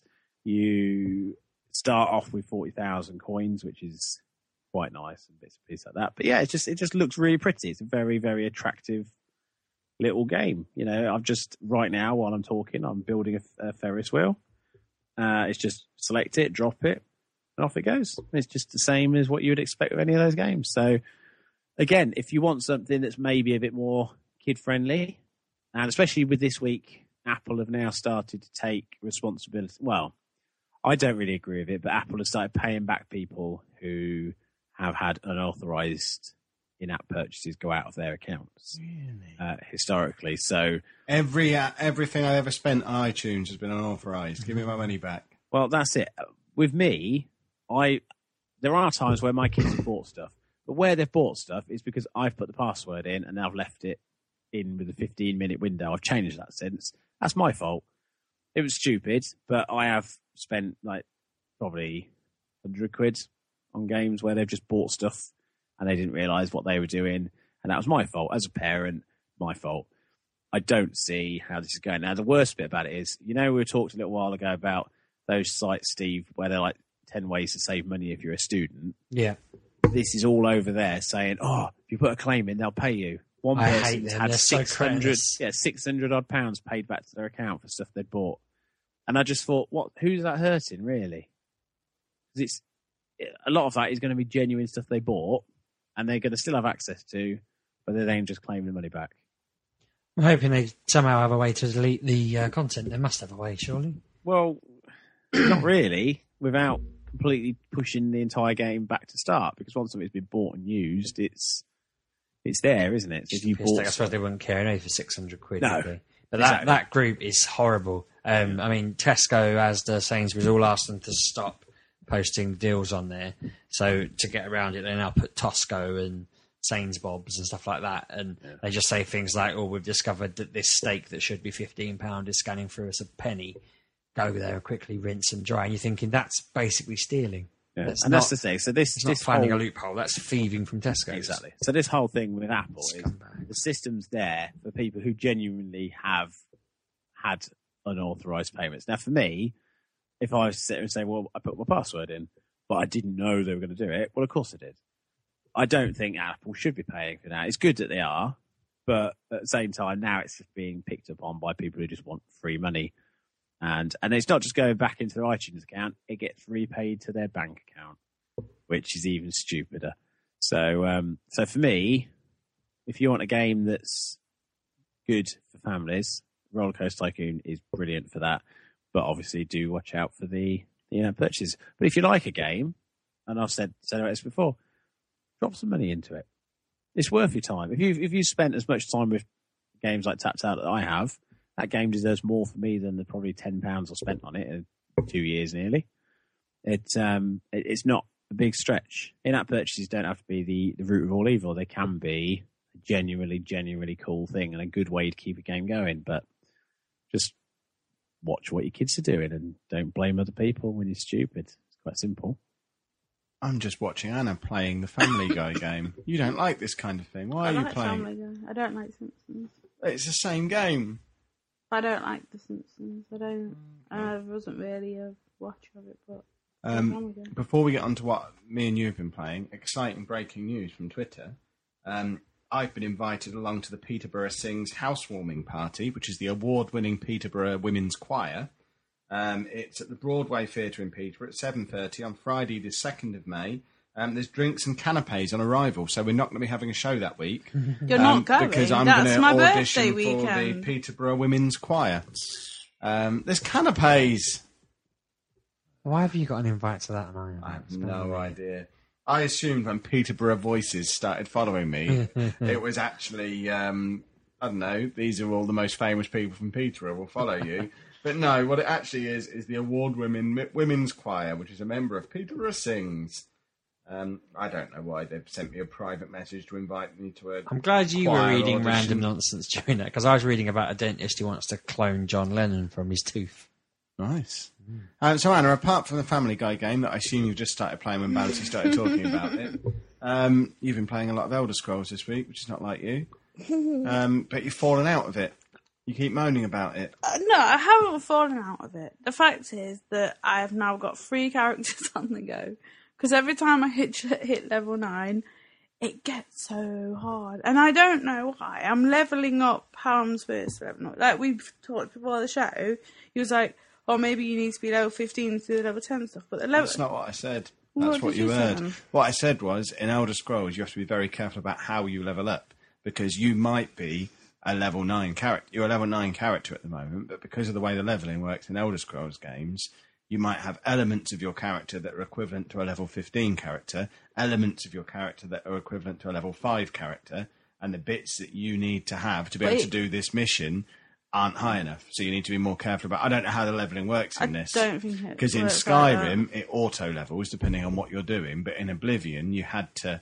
pick which bits you leveled up, and it was really easy to completely balls up a character. The first time I played through Oblivion, I had to stop because I had ballsed up my character completely and it couldn't do anything. So if you're picking the wrong things to level up, that would explain why you can't do it. Because like my first one was a sorcerer, and I was picking like your spells and whatnot.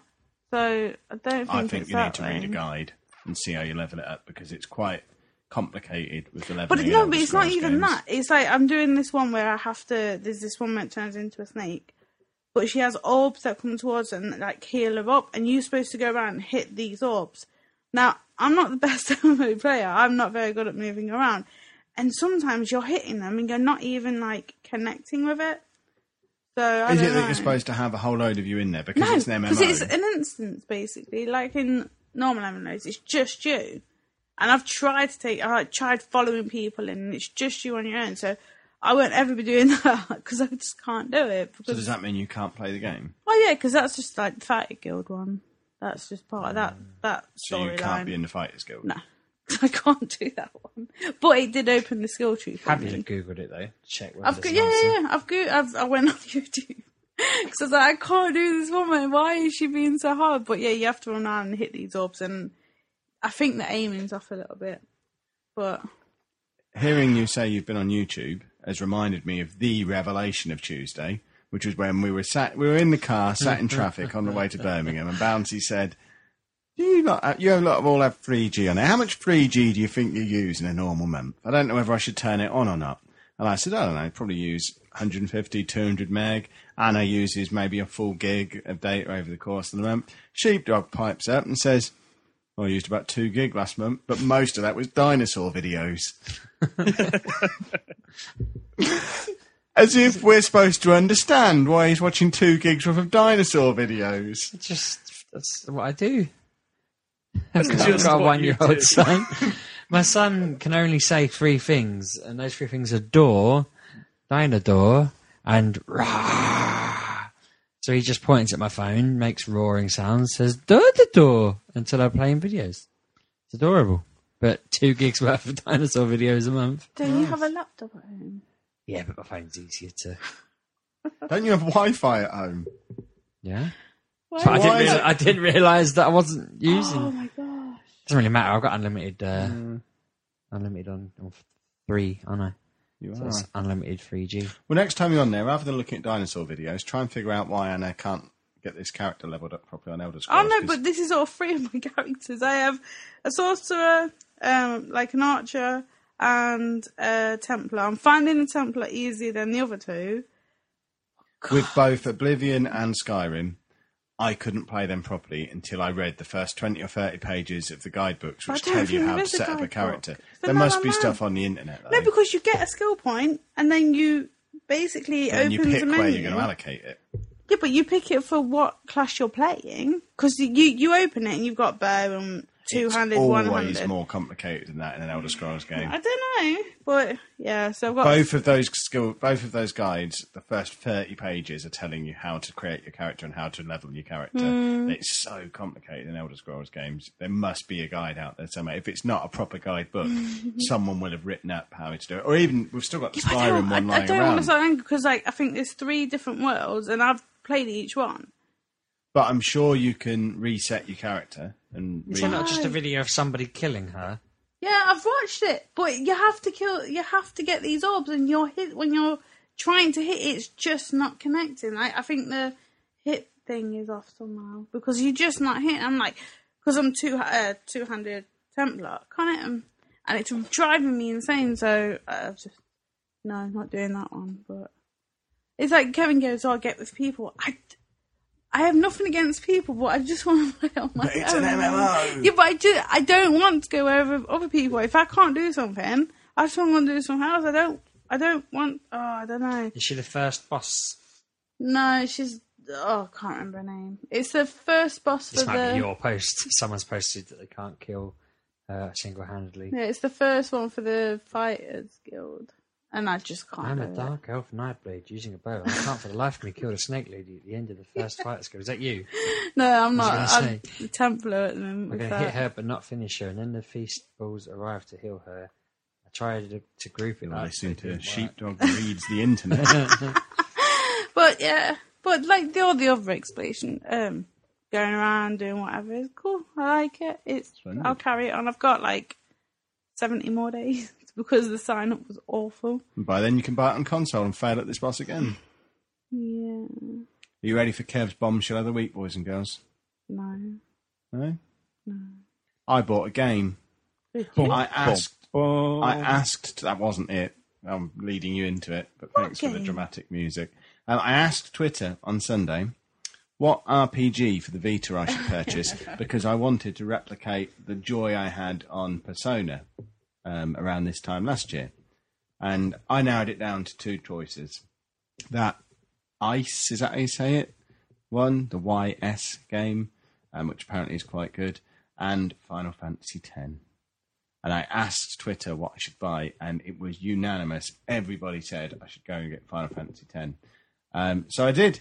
Downloaded it. Took bloody ages to download because I don't think my Vita wanted me to play it because it kept pausing the download, which it never usually does. I downloaded all 3 of this month's PlayStation Plus games in about 10 minutes earlier in the day, but for Final Fantasy, it just kept pausing. Every time the screen went to black, it would pause the download. So I'd have to go back in and restart again. I ended up having to sit there waggling the stick for 20 minutes while it downloaded because otherwise it just kept pausing. 10.2 still hasn't downloaded because I can't be bothered to go through that same process. It just won't sit there and download the way it has for every other game in history. So I don't know what that's all about. But I played a couple of hours of it. Seems all right. It's a lot of sitting there watching videos, isn't it? No, it's not. It really is. No. It's a lot of that. I have my Vita set to put the screensaver on after a minute. And I quite regularly have to turn it back on again because I'm still watching the same cutscene and the screen turns off. He's not even out of first village yet. He's not out of the game. How? Because I'm just watching a lot of videos. I've only played a couple of hours. A couple of hours? But you shouldn't have played a couple of hours. Okay. How? What do you mean how? Are you just talking to everyone? Yeah. Is that not what you're supposed to do? Not particularly. That's how I play games. Talking to everyone, they all have a nice long cutscene. They keep talking about this big snake monster. Whatever his name is. Sin. Who's made of waves. Sin. Yeah. It's not a snake. I don't know. It's ginormous. Probably snakes involved. Just tidal wave. Monster. Just tidal wave. Enormous. Time-travelling tidal wave. No, he's jet. Isn't time travel. What do you mean he's jet? Don't think it's that far yet, but it's not time travelling. It just goes away and comes back every few years. No, you time travel from Zanarkand to like 1,000 years into the future. Oh, he does? Yeah. But Sin doesn't. Oh, Stavros.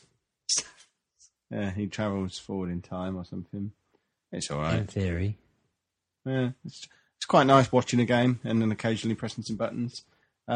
I'm sure I'll play it. I'm sure it'll be splendid. But it is splendid. It is the best thing in the world. I honestly don't remember it being that cutscene heavy. I did say to you when I sat down in bed Sunday night, this is as good as Persona. You'll wake up at about 4 and I'll still be sat here playing it. I'd put my Vita down about 10 minutes later because it just wasn't holding my attention. And I've played it once more since then. I think Persona is one of the best games I've ever played. It's boring. It's about children. You need to hurry up and hand it over, Dan. I want to play it. It's up there somewhere. It's boring. Give it with him to take home with him tonight. Oh, I can't bother. It's a bloody excellent game, and this isn't as good as that. Really isn't. It's awful. It's just a lot of talking. It's basically Professor Layton with children. Which sounds incredible. The Persona is corridor, corridor, corridor. I hate that. I love corridors. See, I hate that. It's just the same corridor over. But it has this revolutionary thing where as you're going down the corridor, you're controlling the character yourself rather than watching someone else do it. But you're not doing anything. Right, I have an important Final Fantasy question anyway. Why does the camera keep moving? Every time I go from one edge of the screen to the other and it loads up the next bit of screen, I will be still pressing right because I've moved from one screen from left to right, and then I get to the right-hand side of the screen and it loads the next one, and I'm on the right-hand side of it, and if I keep pressing right, I go back to the one I just came from. Just don't do that, I guess. It's really stupid, isn't it? Yeah, that's probably some badly designed levels. I can't remember having any problems like this on it, but it must be some sort of design thing that... It's different from 7 in that it's actually explained stuff to me. I know what's going on at the moment. I know how to do the fighting. I haven't died yet. Yeah, 7 takes ages to explain what's going on. Yeah, it's quite good. Ages. I can cope with it. But what I've also played, which I discovered on the App Store yesterday, didn't even know it existed, Trials Frontier, the iOS version. I told you about this. I don't listen to what you say. Because when I was emailing Ubisoft about the other one, I can't remember what it's called now. Trials Fusion. Fusion, that's it. I emailed them about that. I was saying to you, there's a phone one coming out. It's good. Played it for 45 minutes or so last night. It's free, full of microtransactions. Haven't had to spend any money in it, though, to have a little tootle around. Linked my Uplay account up to it, which gave me some delicious in-game currency. So if it asks me to do that again, I'll tweet about it again. So expect to see stuff like currency. Yeah, and you're just basically doing races to unlock currency, which you can then use to upgrade your bike or build a new bike. And it's every upgrade you do has a little timer on it. The timer starts off being about 2 seconds, so you don't even notice you're doing it. Most recent one I had was about 2 minutes, so I'm guessing the idea is you buy the in-game currency to make the upgrades happen instantly rather than being on the timer, and you can make the upgrades happen faster. So you can spend money to make the game go quicker and upgrade quicker, I guess. But if you ignore that exists, the game itself plays okay. Obviously, it's not going to be as good as the console version being done on a touch screen, but it's entertaining enough. It kept me occupied for 45 minutes. I never got to the point where I couldn't play it because I needed to put money on it. It was all right. I'm surprised it wasn't on your little list of freebies that you've played on the iPad this week, Bouncy. Do you know what? I've seen it. I hovered over getting it, but because of how much I've chucked on there this week, I just wanted to give... I get a bit fed up of sort of saying, I've tried this for about half an hour. I've tried this for about half an hour. This week, I really did try to play a lot and still only had about half an hour. But... yeah, I'm trying to restrict myself to not overdo it. And Dark Room keeps stealing my time. It's it's good. But no, I've heard good things. There was another one that Ubisoft released in about, I think, last year. I forget what it's called, but that had like quad bikes and all sorts in it. And that was very good. I was very impressed with that. But this one I've just not got around to yet, but I am very aware of it. There's just so many good games on mobile at the moment. Really good. I mean, people keep tweeting us. I know this week, you and I were copied into that one about, was it Monument Garden? City? Or which I keep looking at, but it costs £3. And when there's so much stuff for free, I'm not really spending any money at the moment. And this is it. And I love when people get in touch with recommendations. The only downside is with iOS, I have a budget of £5 a week maximum. That is I have it set in my bank and that is it. If it's there, then I can spend it. And this week I bought the roller coaster one, I think, was £1.49, and something else I bought cost as well. And I don't mind. I think Dark Room wasn't free. Was it was 70p, I think. Yeah. Dark Room. So I think they were the two that I bought this week. And then I'll have a look next week. There's another one, which I keep forgetting the name of, which is like a flick book. And you turn the page of a pop-up book and you jump around the pages, which look very, very good. But that's on my radar. There's just so many people keep sending me ideas. And I want to play them all. I want to try them all. But unfortunately, time and finance just aren't on my side. Mostly time, to be honest, because they're not expensive games. It's just I can't justify paying £2 or £3 on a game that I'm barely going to be able to touch for a couple of weeks. So I think I need to have like a 4 in February, but just clear through my iPad a little bit. Maybe make that a last week's in April thing, an Easter thing, Easter egg surprise, and just have an egg hunt around my iPad. Loads in Lent or something. He's not got much time left then, really, has he? No. You reminded me, I've got £15 of game store credit to use up. I can't think of anything decent to buy with it. Buy a gift for old Kev. So if anyone's got any suggestions for £15 or under, everything I've thought of is way more, and I can't really get away with spending Football Manager Classic 2014 on the Vita in about a week when it goes down to a tenner. I don't want Football Manager. I didn't play the other one I bought. Tell us about your game. Well, I need to go and have a nap. You tell us how you're getting on with making your game. Have you started your Indiegogo yet? I haven't yet. Did people tear strips off you? Do you know, I had no negative feedback at all. Well, then no one wins anything then, because that was my competition for last week. Yeah. No one's made him cry, so no one wins a Diablo notebook. I had lots of people type positive stuff and then go, right, now I'm putting my brutal gloves on. I read those words, panicked, and then all they actually said was, you can't do an Indiegogo unless you've got something to actually show people, which by that point I already knew I was already working on that. So that was kind of like, oh, no, that's fine. Yep, I'm already doing that. So lots of people have said, actually make a prototype, which I've been working on. Lots of people have said bits of information that was missing from the pitch, which I thought was really useful because I can just quickly go back in and add them in. That won't take me more than half an hour of writing. AppSilas sent me a really cool file that, I can't remember what it's called now, but a bloke who made Dungeon Siege, that old PC game.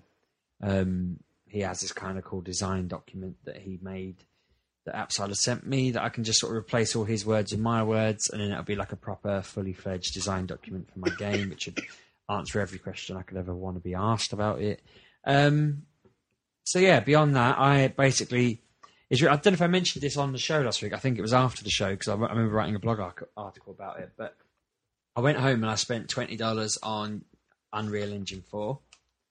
Sat there learning how to use it for about 5 hours and then went to bed. This must have been Saturday.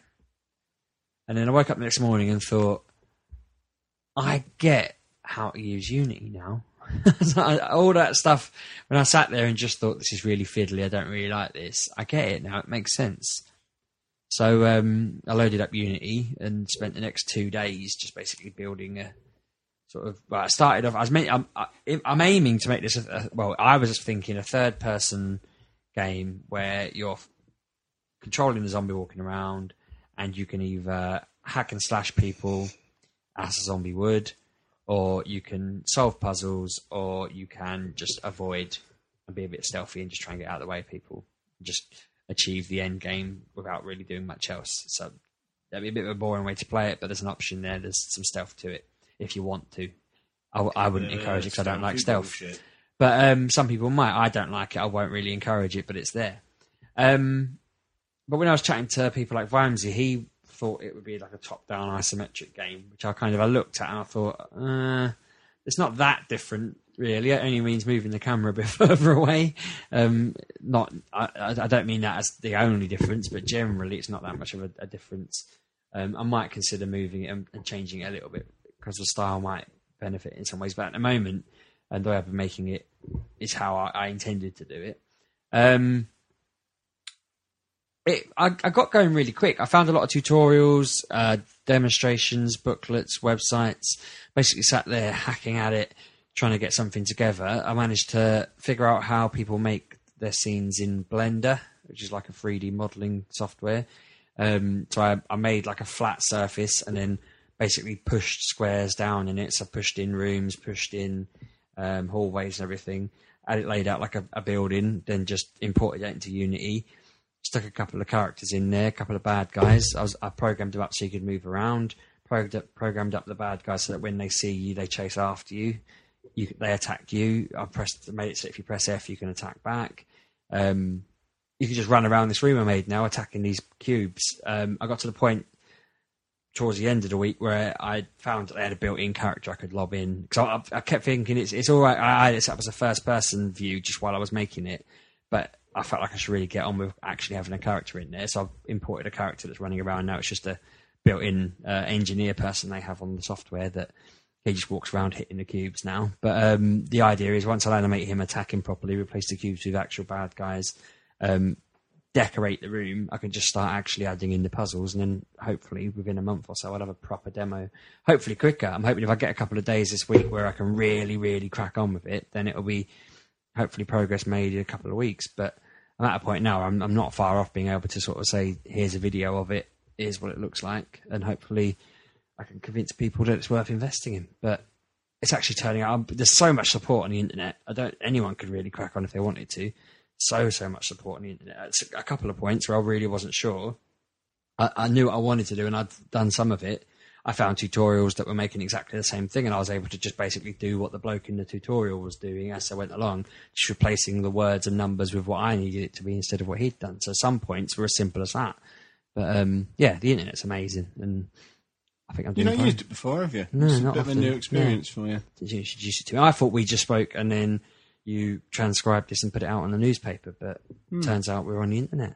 Awesome. It's an online newspaper. Oh, okay.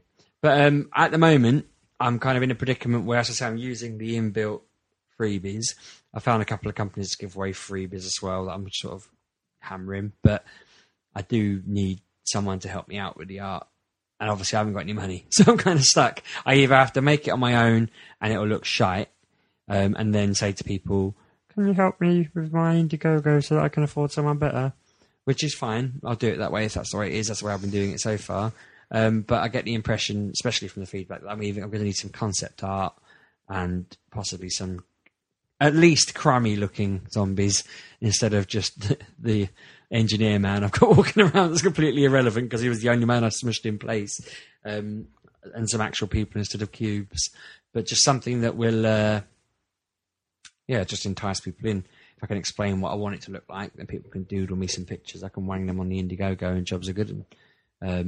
But I haven't got a clue who to ask or where to go for that sort of thing. I've been kind of looking around online, but all I ever find is people that say there are all these sites that instead of just saying it costs 20 quid, they'll say, oh, it costs per coin.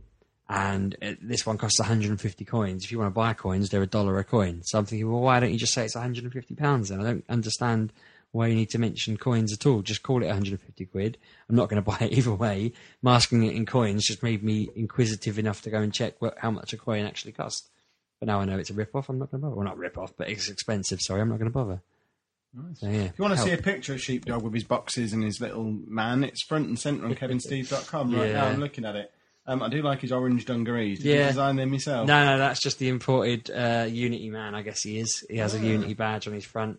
Are they knee-high socks or Wellington boots? They're Wellington boots he's wearing. He's holding a spanner. Those squares that you're looking at, those cubes, I forget which way around it is, but I think it's the red one's the one he's focusing on, and the blue one, so that it works out which one's the nearest one. When you press tab, you'll focus on that, and then you can attack it. Yeah, it's going quite cool. Splendid. And they both chased him. Sheepdog has been far too busy making this to decide who the most useful feedbackers were. There were a lot of people, I'll have to say. So he's going to have a look through the forum over the weekend, and he'll stick a note in the forum. I think we've got something like 5 or 6 of these Diablo notebook and Rift pen drive sets that we can give away. So he'll decide who the most useful feedback folk were.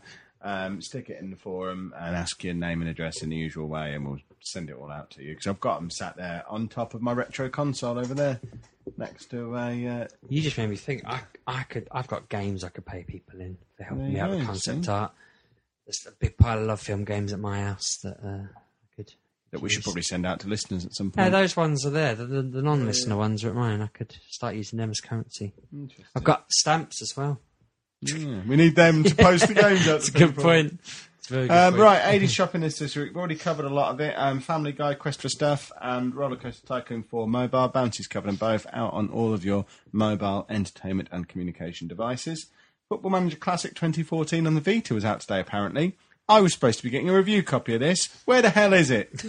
I'm not impressed. I've checked my email. I've got no code. I walked to the post office and demanded to see the manager. They've got no parcel for me.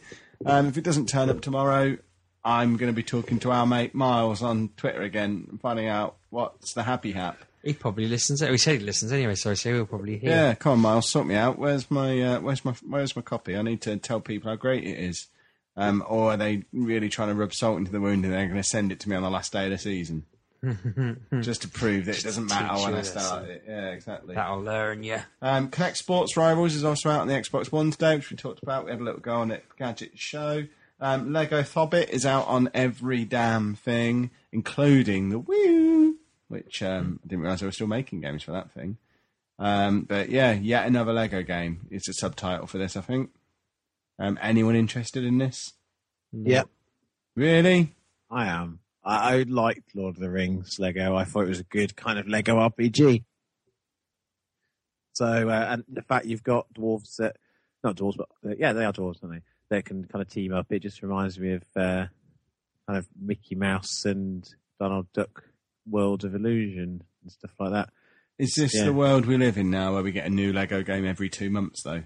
Well, to be fair, the Lego movie game was good. We didn't sell very well. A big franchise. Essentially, if this was a Hobbit game, just take away the Lego skin, right? Just say it's just a generic Hobbit game, but without those Lego characters. Nobody would bat an eyelid. It'd just be, oh, there's the game. It's based on the Hobbit. There's the game. It just happens to be a company that's working. I think it's like Telltale. If Telltale, is it wrong that they're working on 4 or 5 different games? I'm a little bit concerned that they are, yeah. Because it means they're taking too long to make the episodes for the ones they've got. They are, but you look at the quality, that you can't really judge that. I mean, Walking Dead hasn't been as good this season, but Wolf Among Us has been phenomenal. Borderlands looks great. Game of Thrones looks amazing. For me, I would much rather have a good choice. So, I think the reason a Lego movie wasn't massively popular is it was a very kid-friendly game. That was a game that was tied into a very kiddie-friendly film and was exactly pitched at the right level. My kids finished it in a weekend. With the Lego Lord of the Rings, that took me about 2 weeks to get through the 100% on that. And The Hobbit would give me that again. And yeah, so I want it, and I will be getting it. I'm a little bit surprised you haven't got it, actually, Anna, because you're all over the Lego stuff usually. I didn't know it was possible. Like the Lord of the Rings ones. I'm not going to get this one. Interesting. And also one for you, Final Fantasy XIV: A Realm Reborn is finally out on the PS4. If they fixed it. What do you mean? What's up with it? I played the beta on the PS4 and you cannot read it. On the PS3, when I was on the big TV, it was fine. I could read it fine, but because this is super high def to everything's got smaller. And I cannot see the writing, so I don't... Is this just you and Squenix working together to make me buy you a bigger telly? No, but yeah, I'll check the forums over the week, see if they're bigger, because if they're not, I'm not going to bother transferring. Will your subscription from PS3 transfer over to PS4, or do you have to buy the whole game again? Oh, no, it'll just transfer, but then I'll never be able to play it on PlayStation 3 again. Really? So I don't want to move it, pay for another... couple of months and then not be able to see what's going on. But you don't have to rebuy the game? No. It's just a transfer. So. If you want to play on PS4, you have to buy a new game. You have to go buy the PS3 transfer over. You can just buy the game. But because I've already bought it, I'll just transfer it. But once you transfer, you can't go back unless you pay again. Well, there you go. I just looked up you knew something about the Wii U. I don't know what games. Did we know that Watch Dogs is coming on Wii U in fall? Yes. Yeah, it's been delayed. Originally it was sort of half revealed. Then when they revealed the release, they said it was going to be delayed. Yeah, it's coming out by October time now. So never then. You'll wait till then instead just to get used to your Wii U, eh? Yeah, let's take that. I do get used to the Wii U. I'll take that out the news section now while you keep talking. Oh, sorry, mate. Oh, you've upset him now. Talking of Wii U, that's another thing we tried at Gadget Show. Not Wii U. I was going to say, what? The WikiPad. We had a go on a WikiPad, which is basically a Wii U controller thing. I was so mean to those ladies. You can pull your tablet out of. I was like, oh, does this work on all tablets? They went, no, just a WikiPad. I went, I've never heard of a WikiPad. Just handed it back to her and her face just dropped. I didn't mean it to sound so mean, but I was like, what the hell is it? The important thing was, it was a proper controller with two analog sticks. It was good, wasn't it? Double triggers on it, and it all worked very nicely. But, yeah, like you say, I don't want to buy the tablet with it. I just want that controller to plug into a proper tablet. I don't know what they're thinking there. Oh, everyone's going to want to buy a new tablet to use this controller. No, they're not. Someone will just rip it off of the iPad. Well, that's it. They already exist for the iPad. It's a limited Apple store. They're not that good. The controller itself was really good. They'd have just released this as a £40 controller or something like that. People would have bought it.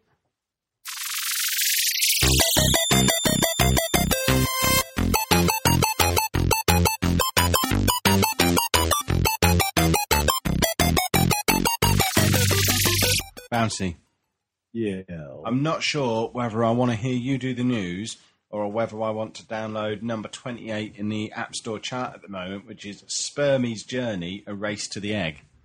Wow. Do you want to start off doing the news while I continue to peruse the listing for this game? Yeah, all right. Well, we're going to rattle through the news. I asked for some feedback on the news section, and people say that they like it when it's quick and to the point. So here we go. The Xbox One.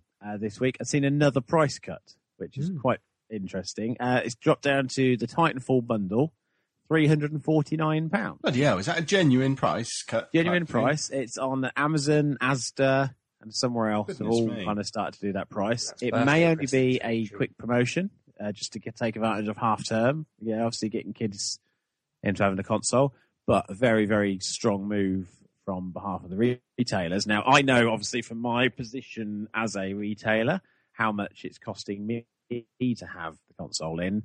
That's not making much of a profit, but the profit comes from the game sales. So with more games starting to crank out, I mean, you think this week they've had Kinect Sports Rivals. That thrives on having as many players playing as possible. Same with Titanfall. So that is quite bizarre. I'm just looking at these prices. The Xbox One standalone console on Amazon, $379, with Titanfall, $349. Yeah. And so that's it. So, you know, as far as I'm concerned, if it's cheaper, more people get the console. People will take a chance on it. And there are good games on there. You know, I really like it. I don't regret it. Disney Infinity 2.0 has been teased with characters from Marvel Comics, which was something that was rumoured for Disney Infinity 1.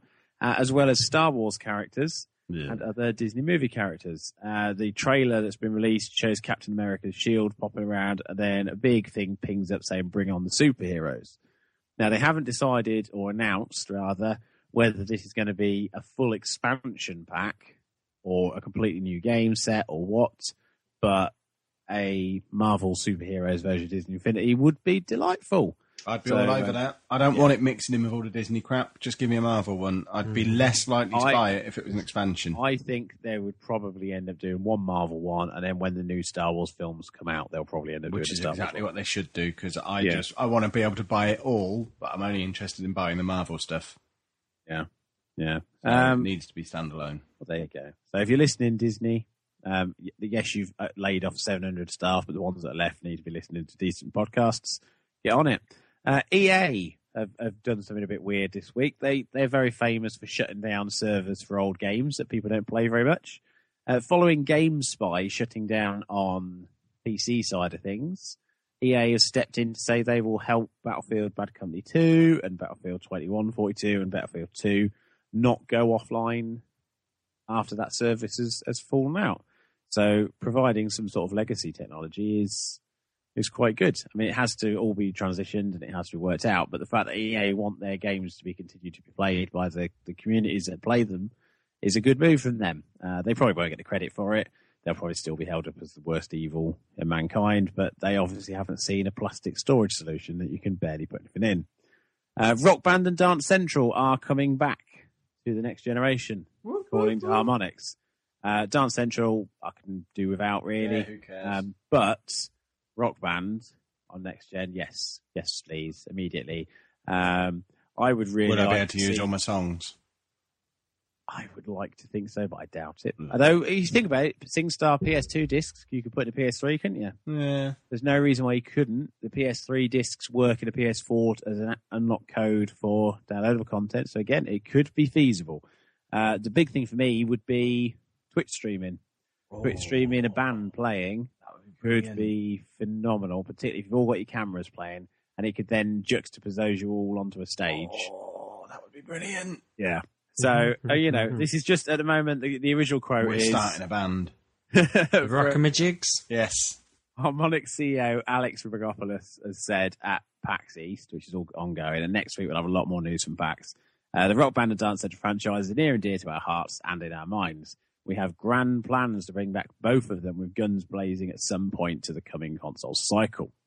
So, yes, exciting news. They probably don't need guns. That's just my take on it. So here you go, Sheepdog. If you hit your Indiegogo target, yeah, get fully funded. Like, you know, remember when Elite Dangerous got 1.5 million to remake Elite? I don't know if you saw that. He's now offering you a chance to play the premium beta for that. Pay £100, you can be into the beta. You do get the game and the expansion for it, but £100 on top of the 1.5 million he's already raised. It's a bit cheeky. Yeah. I wouldn't have had an issue with 30 quid, just access full stop, and then you get the game later. But ask someone to pay 100 quid to have the game, the beta, and the expansion separately seems to take the piss when you've raised that much. But, of course, it's David Braben. Elite was fantastic. What I've seen of Elite Dangerous looks great. I'm not pissing on the game at all, but I do think asking 100 quid is a bit of a cheeky one. Is it wrong that I have no idea what Elite is? People always go on about it. I don't know what it is. It was before you were proper gaming. It was Amiga days. Oh, bloody hell. So it's black and white and... Black and white red all over. Yeah, bloody hell. Why are people making such a fuss about this? The thing is, it was the sort of game that if you were who you are now then, you would have been all over it. It was space trading and exploration, but in a way that's never been seen before. But if I was who I am now then, I'd be in my 60s now. Is this just people in their 60s getting their knickers in a twist? What I meant was, if you were the sort of gamer you are now, had that game then, you would be all over it. If you were the sort of gamer you were... 1984 this game came out, 30 years ago. All right. I'm old, I get it. But yeah, what I'm saying is your attitude to gaming now, you would have been very susceptible to this. You wouldn't have played this 2 years ago. I think Elite Dangerous you'd like. It is essentially the best space game that's ever been made. And like I said, I have huge respect for the series. My friend, she was an old friend called Carly something. She confessed to once. No, I think it was Freeman, I think. Very good. She said that when she was younger, she had a little cupboard under the stairs where she put the computer and the telly in, and then she designed all the cupboard inside to look like the inside of her spaceship. And she would spend hours in there. But she maybe promised I'd never tell anybody because it was stupidly nerdy and all of her colleagues would laugh at her. So if you know Carly Freeman, and formerly of the Peterborough area, and she's working with you, when you see her next, just go, you play Elite in a cupboard, and then she can be angry with me from afar. And... I hope somebody does now. I genuinely hope someone does that. That'd be brilliant.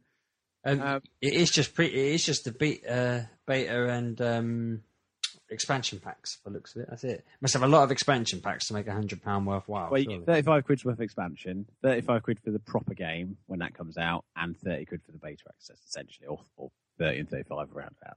So yeah, it just seems a lot to ask people for an early access for something that's already had a lot of funding and will already sell well.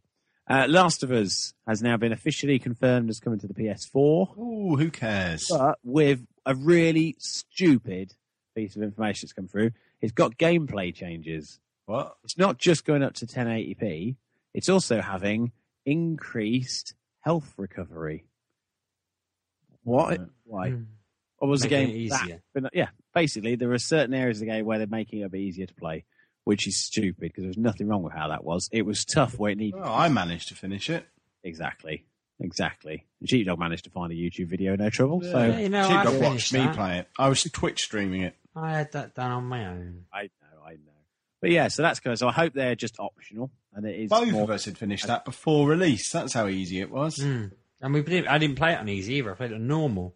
Well, all right. No, I'm saying that's how, you know, so it's even more insane. All right. I played it with one eye shut and only two fingers. Yeah, and you still finished it. I finished it without even owning a PlayStation 3. I played large parts of that game without even turning the TV on. It's that easy. But yeah, so... I played it without electricity. I don't know why they need to reduce the difficulty on that game. So yeah, so it is coming, and hopefully it's, like I say, it's just an optional thing that will come off. And I'd like to see a bit more of an expansion as well. I'd like all the DLC in there, but I'd also like a new prologue or something else, just something to a bit more meaty than just something to make it worth bothering with. Because at the moment, I won't. I've played it. If I had an extended ending to it. Yeah, maybe. Or explore that alternate storyline that they were talking about. Maybe have some of that in there just as a possibility. That would have been quite good. And finally this week... Oh, here we go. Actually, now, just before we do finally, the Borderlands pre-sequel is now official. The Borderlands 2 prequel, it's called, I believe. No, it's not. It's called the Borderlands pre-sequel. And it's being shown off at PAX now. In a giant cardboard box. And you know what? They've got it working. There's a queue and the people play the game. Wow. That's only just been announced. And that's 2K. So well done, 2K. You couldn't make Evolve work at the Gadget Show, but you could make Borderlands. Anyway, finally this week, there is a massive, great big Easter sale on the PlayStation Network. I don't know if either of you have seen this yet. Oh, I have seen a little bit of it. But this is absolutely phenomenal. Pretty much, I would say, a third of everything on the service is currently on offer. So, for example, cross-buy. We'll talk about that a bit more because that's big. Hotline Miami, £2.39. They're not free at the moment. It's free if you're PlayStation Plus, but if you're not, it's £2.39.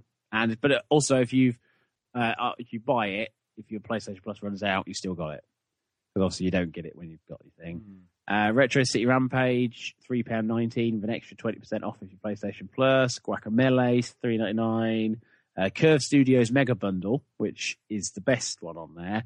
You get Thomas Was Alone, Proteus, Stealth Inc., and something. And Lone Survivor for £9.99. I've already got all of them. Apart from Lone Survivor. What's Lone Survivor? I've not got that. That's that sort of pixely one that was shown at Eurogamer, where you got the guy with a little like face mask on. Very good game. Mm. But it works out at £9. Now, if you haven't got those games, £9 for those four is phenomenal value. So do go for that. But yeah, Batman Arkham Origins Blackgate on Vita has been knocked down to £15. Doctor Who Eternity Clock on Vita is £4. Farming Classic Collection, if you're into it. £7.29 with 10% discount off. Let's Fish is on it. Oli Oli, which has only been out a couple of weeks, is already £3.19 with an extra 20% off PlayStation. I don't really like that.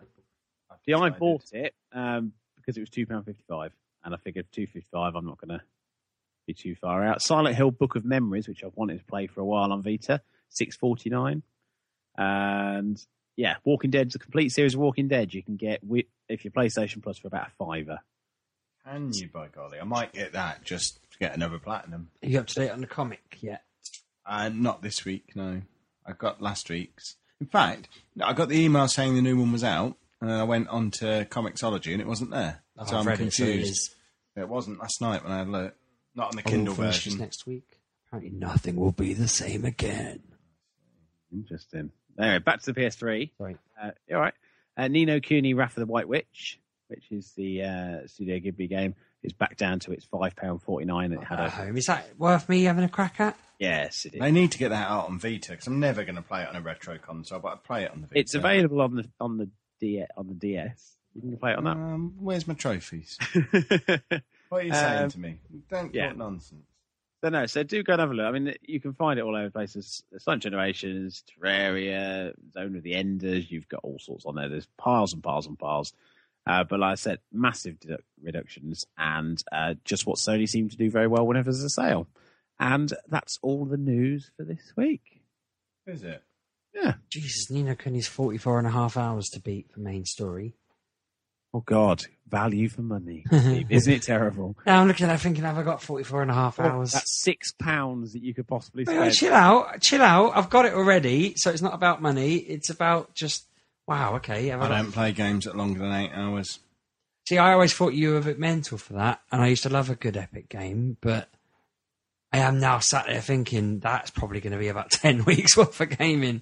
Cause I won't want to just play the same thing all the time. I know what I'm like. I haven't gone back to Tomb Raider because I was halfway through it and I just thought Tom Brady. Yeah. Has he finished the news that he said? Because I hadn't finished browsing the internet. I'm a little bit thrown out of whack. It's 20 past 11 and we're almost finished. Well, I don't worry. We can spin things out for a bit longer. Did you know? In fact, before we get to the did you know part, can you please keep your iTunes reviews coming in? Because we had a big batch of them earlier in the week. I asked for them on Twitter. Just doing that put us back up in the top 10 on the gaming chart on iTunes. It put us in right on the front page of What's Hot in the gaming section. Also put us right in the front page of What's Hot in the comedy section, which I didn't even know we were in. Yeah, I knew we were in that. That's a bit of sheepdog magic, that. Is it? Yeah.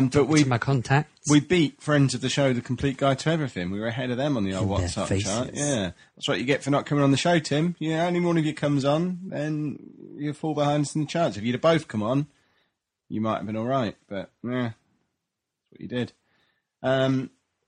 So yeah, I was quite impressed with that, but that's just from getting like 5 or 6 reviews in the space for a couple of days. So if you haven't ever reviewed the show, just do it now. We're going to be done in 5 minutes.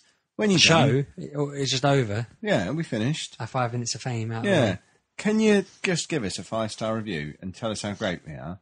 Because it really, really, really helps. And the download numbers have had a big jump because of the fact that we've been suddenly front and centre on iTunes again. It makes such a big difference. And as we're getting to a point where we're going to start trying to flog your book, the more listeners we can get, the better, because it helps line our pockets and get us gold shoes and stuff. And that's what it's all about. My wife needs a new sofa. Yeah. A man this big, I get through sofas like most people get through meals. The left side of our sofa is fallen through. She needs it. This book needs to be bought. You've had so many sofas since I've known you. 2. Yeah, I've known you for less than 5 years. Yeah. You've had 2 sofas. I've got a big arse. 2 new sofas in that time. My dog broke both of them. Well, no, my dad broke one and me and the dog broke the other one wrestling.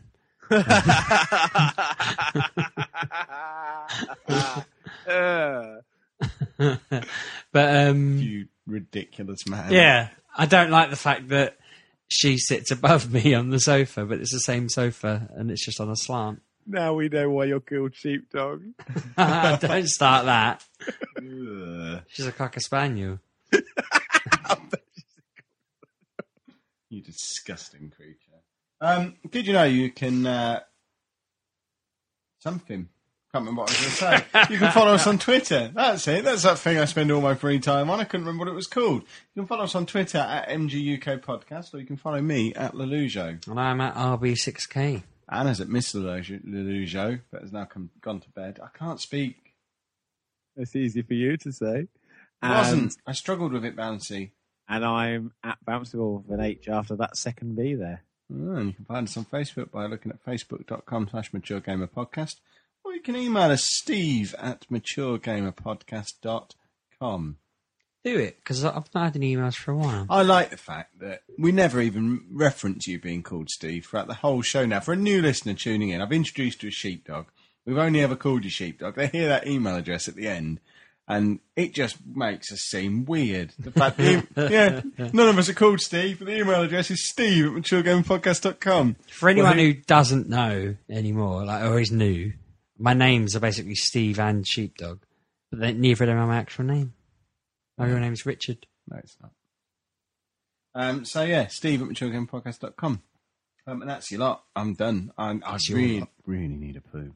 I really need a cup of tea. That's part of the reason I wanted to wrap this up. I had an afternoon infusion this afternoon from Gray's, and it was quite pleasant. It was Assam mixed with something else pretentious, and it tasted all right. No, it wasn't that pretentious. I wasn't throwing a sheepdog. But it was all right. I could do an Assam tea. It'd be perfect for bed. You know what would be great? for you to get some cups of tea sorted for Monday night at 7 o'clock when the new Lolocaust episode comes out.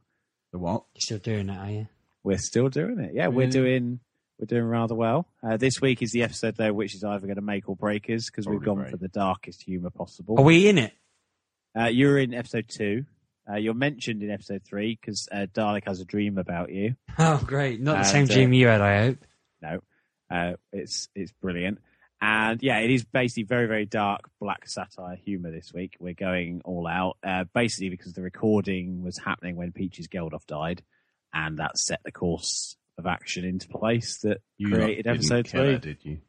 No, just unfortunately. But yeah, thanks again to there have been a lot of people from who've listened to this who have supported it, and we do genuinely appreciate it. And yeah, I hope you continue enjoying it. And that's available on Monday. Or start enjoying it. that would work too, wouldn't it? It would work too, yes. Yeah. My favourite bit each week is when it stops. I really like that. Yeah, that's the bit, and that's the thing. You see, we know that's the best bit. So we always save it till right at the end. Yeah, it does leave a pleasant taste in the mouth. It does. Sure, much like Steve did in my dream. See you next week, boys and girls. Have a good week. Bye.